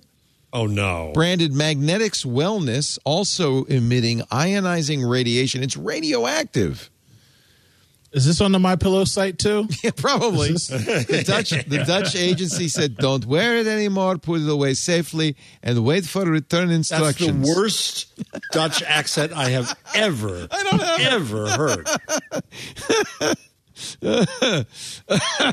Excuse me. in the uh, UK in May of last year, the UK's trading standards sought to halt sales of a 339 pound, I mean British pounds, not weight, USB stick. so it's about $500. A $500 USB stick that claimed to offer protection from 5G. And you can also, right now, go on Amazon and buy anti radiation stickers. There's Uh, one born every minute. Yeah. There's a sucker born every minute. The stickers protect you against electromagnetic fields from phones. Um, scientists say the if stickers have no effect. No effect at Except all. Except identifying you as a It's schmuck. It's the sucker hat that I was talking about. when they see that sticker, they see you coming. Uh, actually, you, you think it's you think it's bad, but I just minted a million NFT ionized uh, tokens that will protect you as ownership. You They're go. only ten ninety nine if you'd like to There purchase one today on my It's a sucker owenspillow.com. Every minute. Do you guys know what tardigrades are? Oh, they're so cute. They cute. power the Starship Discovery. The Discovery, excuse me. Do they really? They do. Well, sort yeah. of. The, So these are these are little uh, microscopic uh, multicellular organisms. They are cute. Look how cute they are. They look like cute. little I don't know pigs. They got little claws on their feet, but they're also virtually indestructible. They have been sent into the vacuum of space for more than a week, survived. They've been shot from guns, survived in most cases. A few a few gave up. Um, well, lately we found a new way to torture tardigrades this this is nuts. I don't even know what this means. But uh, Rainer Dumke and his colleagues at the Nanyang Technological uh, University in Singapore have taken a hibernating target, a tardigrade, placed it on a superconducting qubit, and they, it is now the first multicellular organism to be quantum entangled. So go, go to full go to full screen real quick. All, all the panelists. Okay, All the panelists. everybody, yeah. Tim, I don't know you, but I love you. We are now friends. Okay. First of all, you answered that question very quickly and precisely, and I was scared to say it because I thought I was going to sound like an idiot. But you knew exactly what good it company, was because we we were we were enthralled in it. Now, secondly, uh, the fact that that's a real thing and that we're trying to do things to that thing makes me upset because sometimes I watch TV shows and I don't Google stuff. Sometimes I just enjoy the show. But the fact that that thing is real and is like impervious to everything is crazy. And Tim knows what I'm talking about because Tim watches the show. Anybody who's watched Star Trek Discovery, one, one of the great reboots of Star Trek. Oh my goodness. Stop messing with that thing and leave it alone before the universe collapses into a black hole and we lose everything. Stop it right now. All the research in it. I'm uh, Peter, get on it, Peter. Peter, protect the TARDIS. Yes, That's- yes, yes. Tardigrades are microscopic eight legged animals, sometimes referred to as water bears. Oh, they live See, in who wants to torture a water bear? Yeah, they I live think in Owen moss. just started a new hashtag and a new campaign: protect the tardigrades. we need Sometimes- our campaign. Sometimes they're known as moss piglets. and we have listen to what we've done when when they're when they're in extremes they uh, shrink into something called a tun T U N state their metabolism practically zero. They're still alive. And they can survive. They can survive without water for decades. They can tolerate high doses of gamma and X-ray radiation. They have been shown to survive temperatures as low as 270 degrees below zero Celsius and 150 degrees Celsius above. They've also breezed through 10 days in the vacuum of space. Uh, on anything else, it would destroy your DNA, be terrible, but they have some weird damage suppressor protein that somehow Tardigrades and shields, cockroaches. That's all that's going to be left. their Yeah. DNA. Uh, it, it's a fascinating animal. I don't know, though, to be frank. I mean, I've heard the phrase quantum entanglement. I I studied, I, you know, when I studied physics in high school and read about it, I read about quantum mechanics, but I don't really understand what it would be to be in a quantum entanglement. John, do you? Does it make any sense to you? I know you like science. I want to know what it is to put a tardigrade on a qubit. What does that mean? I don't either. None of this makes sense. I think we're going to have to get Rainer Dumke and his colleagues at Nanyang Technological University in Singapore on the show and explain. But uh, tardigrades are fascinating. However, the first multicellular organism to survive a quantum entanglement, just one more notch in the tardigrade in the moss piglet belt, if it if you will. Get on it, Jason. a superconducting qubit, which is part of a uh, quantum computing device, I think. I, I don't. Yeah, this is this is sci-fi as far as I can tell. Super sci-fi. Super sci-fi, superfly sci-fi. Ladies and gentlemen, we are uh, at the conclusion of this episode. Tim Stevens, I want to thank you so much for coming out of the cold and joining us. I hope you get some snow and ice so you can race on that lake of yours. Thanks. Still hoping for a white Christmas. We'll see. Fingers crossed. Crossing your fingers up there and way up and up. If, in- if up in New York anybody has a chance, you do up there. Yeah. Thanks very much. Great to see you, Leo, as always. Thanks for Great having to me. see you. F- follow uh, his exploits at Roadshow, at the Roadshow. That's CNET's Roadshow. Is it roadshow.cnet.com? Uh, cnet.com slash roadshow or theroadshow.com. Oh, just go to roadshow.com. Uh, and uh, of course, he's on the Twitters. Uh, what are you laughing at now? Oh, wait a minute. Wait a minute. Leah, Leah is joining us. Hello, Leah. Yay. Yay. She, uh, she's got the week off after uh, the TikTok bombing, I guess. Yeah. Yeah. After the what? No, never mind. Forget it. I don't want to give her nightmares. See, she, she doesn't even claim it as a TikTok thing. She just claims this. I got five tests on Monday now. Oh, no. Oh, no. There should be a law. Now, Leah, are you wearing that necklace? Oh. I, I literally was just wearing it Yeah, like she was two days she ago. was wearing it two Oh, days okay. ago. Um, so go ahead and, and tell them. Oh, Merry Christmas, and it was really nice meeting you and Lee. Yeah, we had a wonderful dinner. Thank you all for the for the soap buying. Oh, we love your soap. Thank you for the salt buying. Uh, yeah, now my son's in salt. You're in soap. It's great. You could, you two, well, he's a little older for you. That's his son's. Yeah, yeah, that's that's Leah- my son. Leah's very excited about the, the salty. yeah, she's a queen of merchandising. Yeah, Yeah, we had a wonderful dinner with Owen and Leah uh, in in Petaluma, and then Lisa apparently had taken Leah shopping. Yeah, and, and always a, all, all kinds always of a risky, stuff. always a risky thing. Merry Christmas, Leah. Merry Christmas. Merry Christmas. Merry Christmas. Uh, Jeff Jarvis, thank you so much, Professor Jeff Jarvis. Wait a minute, let me get the thing because we got the music and all that. He is the Leonard Tow Professor for Journalistic Innovation at the Craig Graduate School of Journalism at the City Very nice. University of Did you buy that York. one? I don't know where we get where'd that come from, John. That's good.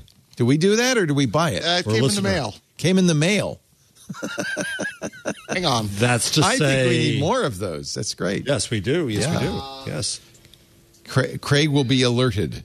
We can summon Craig from the netherworld again. Oh, yeah, that might be fun. That might be fun. It came from uh, Eric Jones. Who's Thank you, the Eric. Artistic director of the Master Singers of Virginia. Oh, wow. So that's like Yay! real. Thank you, Eric. And the Thank you, singers. Eric, and Master Singers of Virginia. Thank you for your kind gift.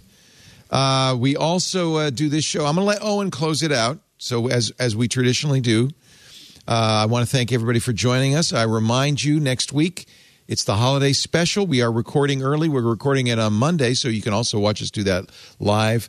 Monday the 20th, tomorrow, 2 p.m. Pacific, 5 p.m. Eastern, 2200 UTC. Same time, new day. Uh, we always do twit uh, uh, around actually 2:30 p.m. Pacific, 5:30 Eastern on a Sunday, 22:30 UTC.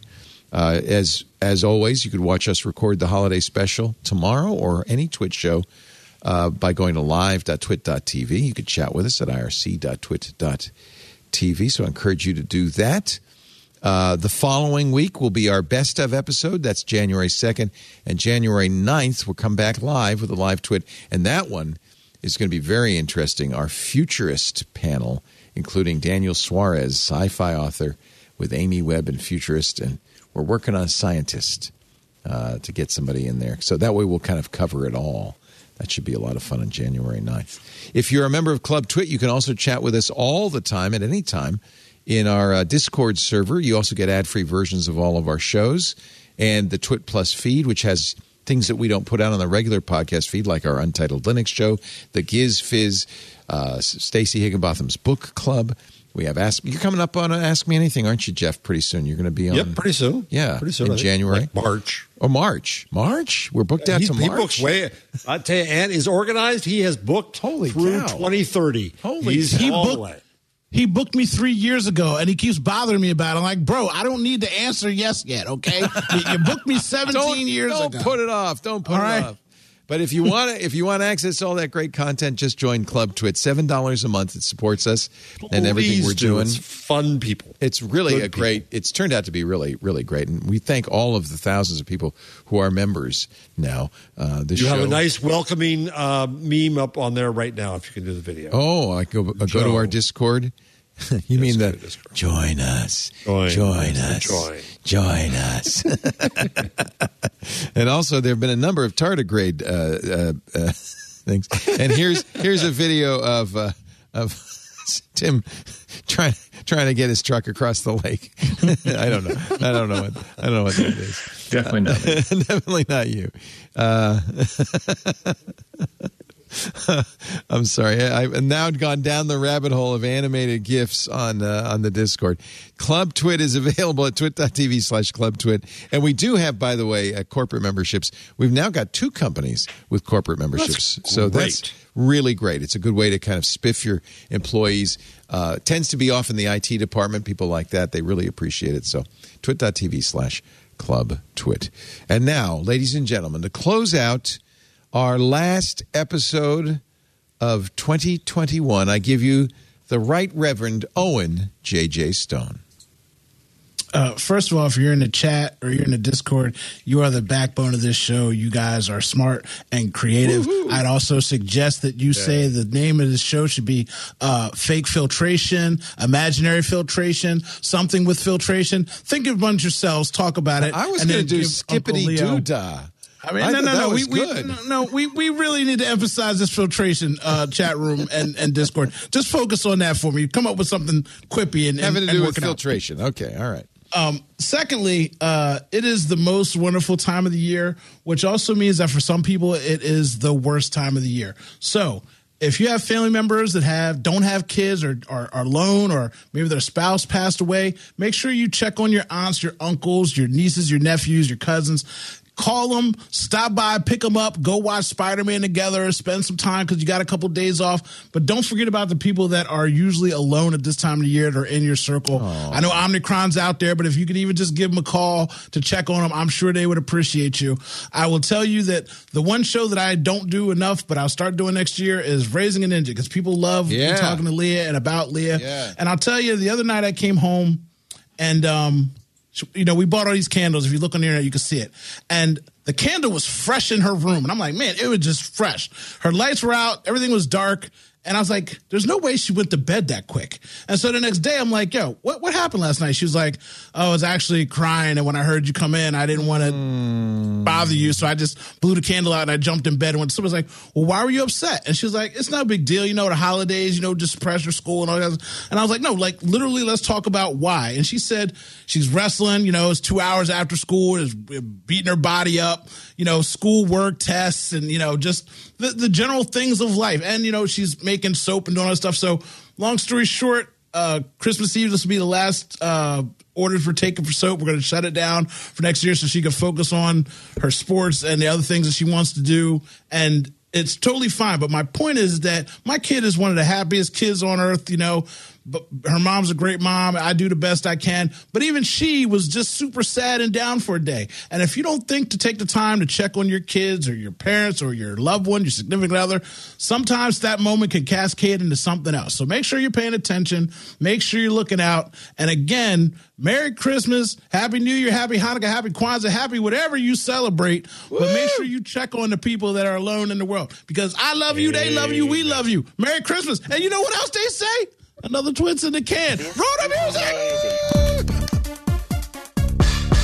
Doing the twist. Doing the twist.